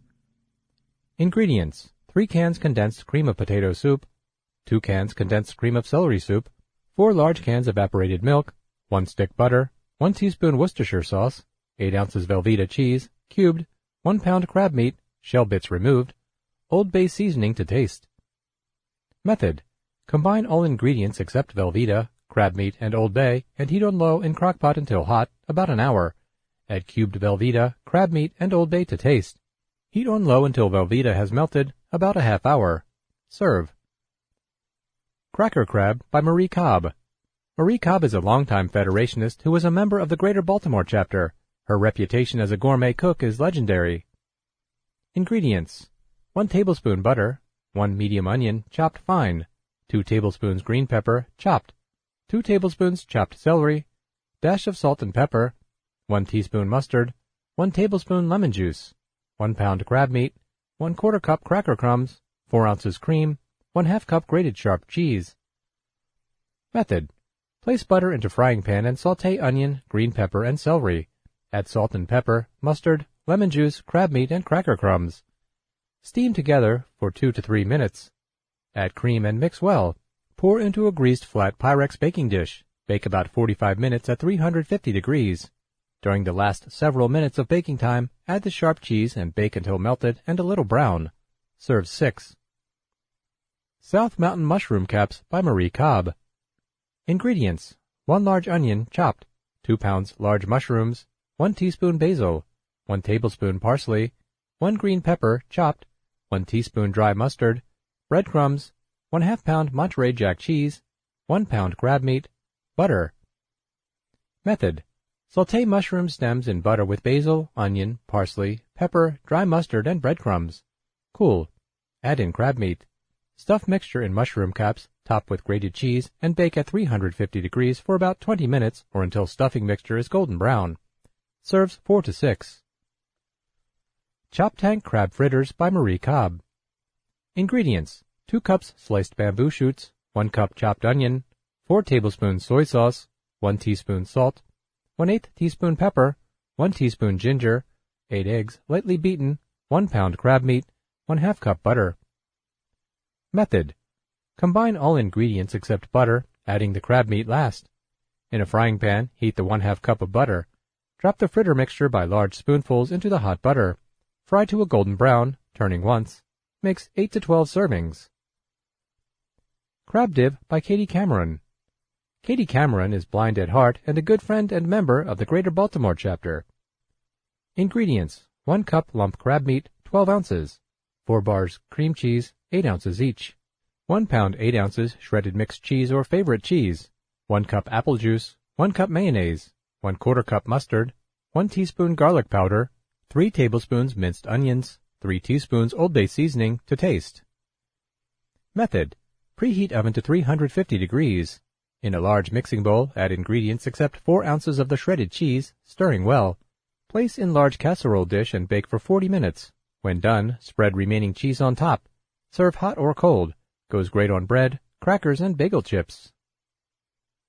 Crab Imperial by the late Arthur Siegel from the February 1994 Braille Monitor. Arthur Siegel had a long NFB career. He served both as president of the Merchants Division and of the NFB of Pennsylvania for many years. When he moved to Maryland in about 1982, he continued his activism both in the Greater Baltimore chapter and in the affiliate. For many years, he was Santa Claus at the MDPOBC and Baltimore chapter Christmas parties. He was also a gourmet cook. Ingredients: 1 pound blue crab backfin meat, 1 cup mayonnaise, 2 tablespoons ketchup, 2 tablespoons prepared mustard, 1 tablespoon Worcestershire sauce, 2 tablespoons chopped parsley, 2 tablespoons chopped dill, generous grinding of fresh white pepper, 8 to 10 drops of hot sauce, approximately. Method: in a large bowl, combine all ingredients, butter a 2-quart baking dish and put mixture in it. Sprinkle with a small amount of breadcrumbs and dot with butter. Bake at 375 degrees for 20 minutes. You can also use individual dishes and handle in the same manner. Crab Imperial also makes a good stuffing. This recipe can be used to stuff 8 Cornish hens, 8 squab, rockfish, or fish fillets. Maryland Crab Cakes by the late Arthur Siegel from the February 1994 Braille Monitor. Ingredients: 1 pound crab meat, 1 teaspoon Old Bay seasoning, 1 tablespoon mayonnaise, 1 tablespoon chopped parsley, 1 tablespoon Worcestershire sauce, 1 tablespoon baking powder, generous grinding of fresh white pepper, 1 teaspoon dried ground mustard, 2 generous size pieces of bread with crust removed, broken into small pieces, moistened with milk so that bread is moist but not sopping wet. Method: in a large bowl, mix all ingredients thoroughly and form into 8 patties for sandwiches with a 2-patty presentation, 4 large patties for a dinner serving or 32 small bits for appetizers. Heat oil, preferably peanut, in an iron skillet, frying cakes or balls on both sides until golden or crisp to touch. Marylanders eat their crab cakes on crackers or hamburger buns and with mustard or hot sauce. Maryland Crab Cakes by Darlene Barrett Price from the October 2018 Braille Monitor. You can never have too many crab cake recipes. Darlene Barrett Price is a longtime Federationist who has held many leadership positions over the years. She is President Emerita of the Central Maryland chapter. Ingredients: 1 pound backfin crab meat or any lump crab meat, 8 saltine crackers, 1 egg beaten, 2 tablespoons mayonnaise, 1 teaspoon mustard, 1/4 teaspoon Worcestershire sauce, 1/2 teaspoon Old Bay seasoning, salt to taste, 2 tablespoons vegetable oil. Method: place crab meat in bowl and check for shells. In another bowl, finely crush crackers and add remaining ingredients. Gently fold in crab meat, just enough to combine all ingredients. Shape into 6 crab cakes and refrigerate for 1 hour. Heat 2 tablespoons of vegetable oil in non-stick frying pan. Sauté crab cakes until golden brown.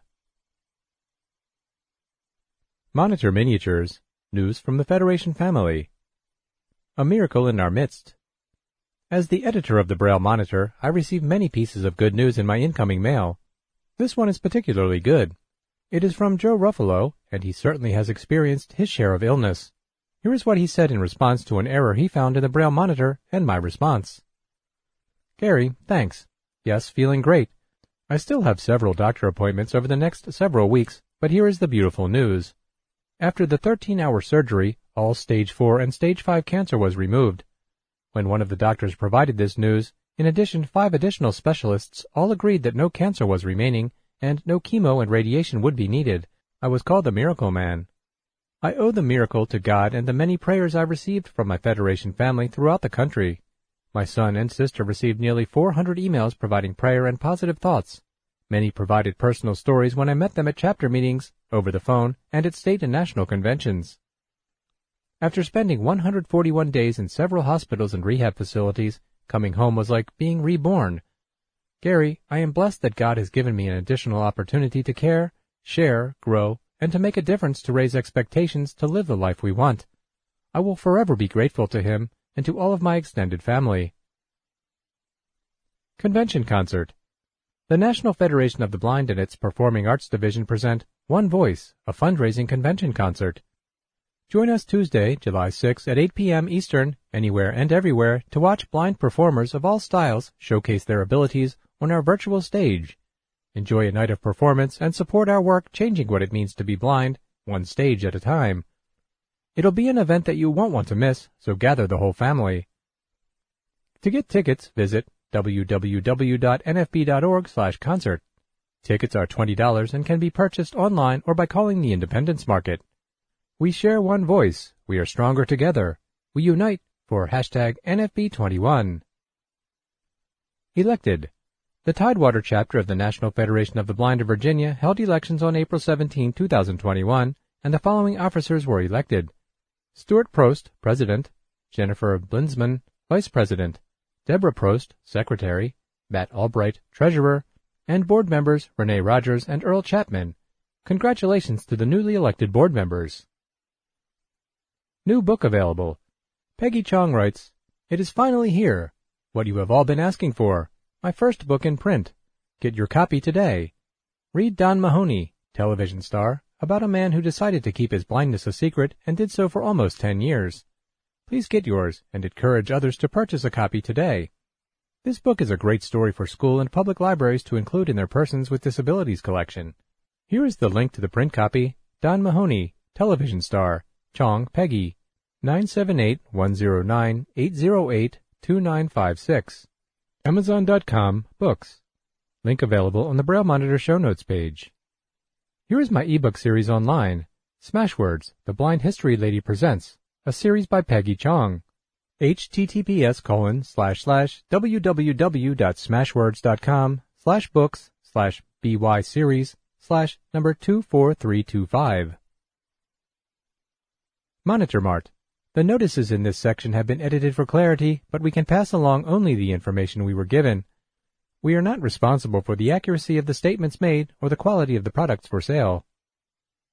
Victor Reader Stream for sale. I recently acquired a Victor Reader Trek and am enjoying it so far. With that said, I am ready to part with my ever-reliable, dependable Victor Reader Stream 2nd generation, which has been serving me well for 7 years. The stream is in good working order with one minor glitch.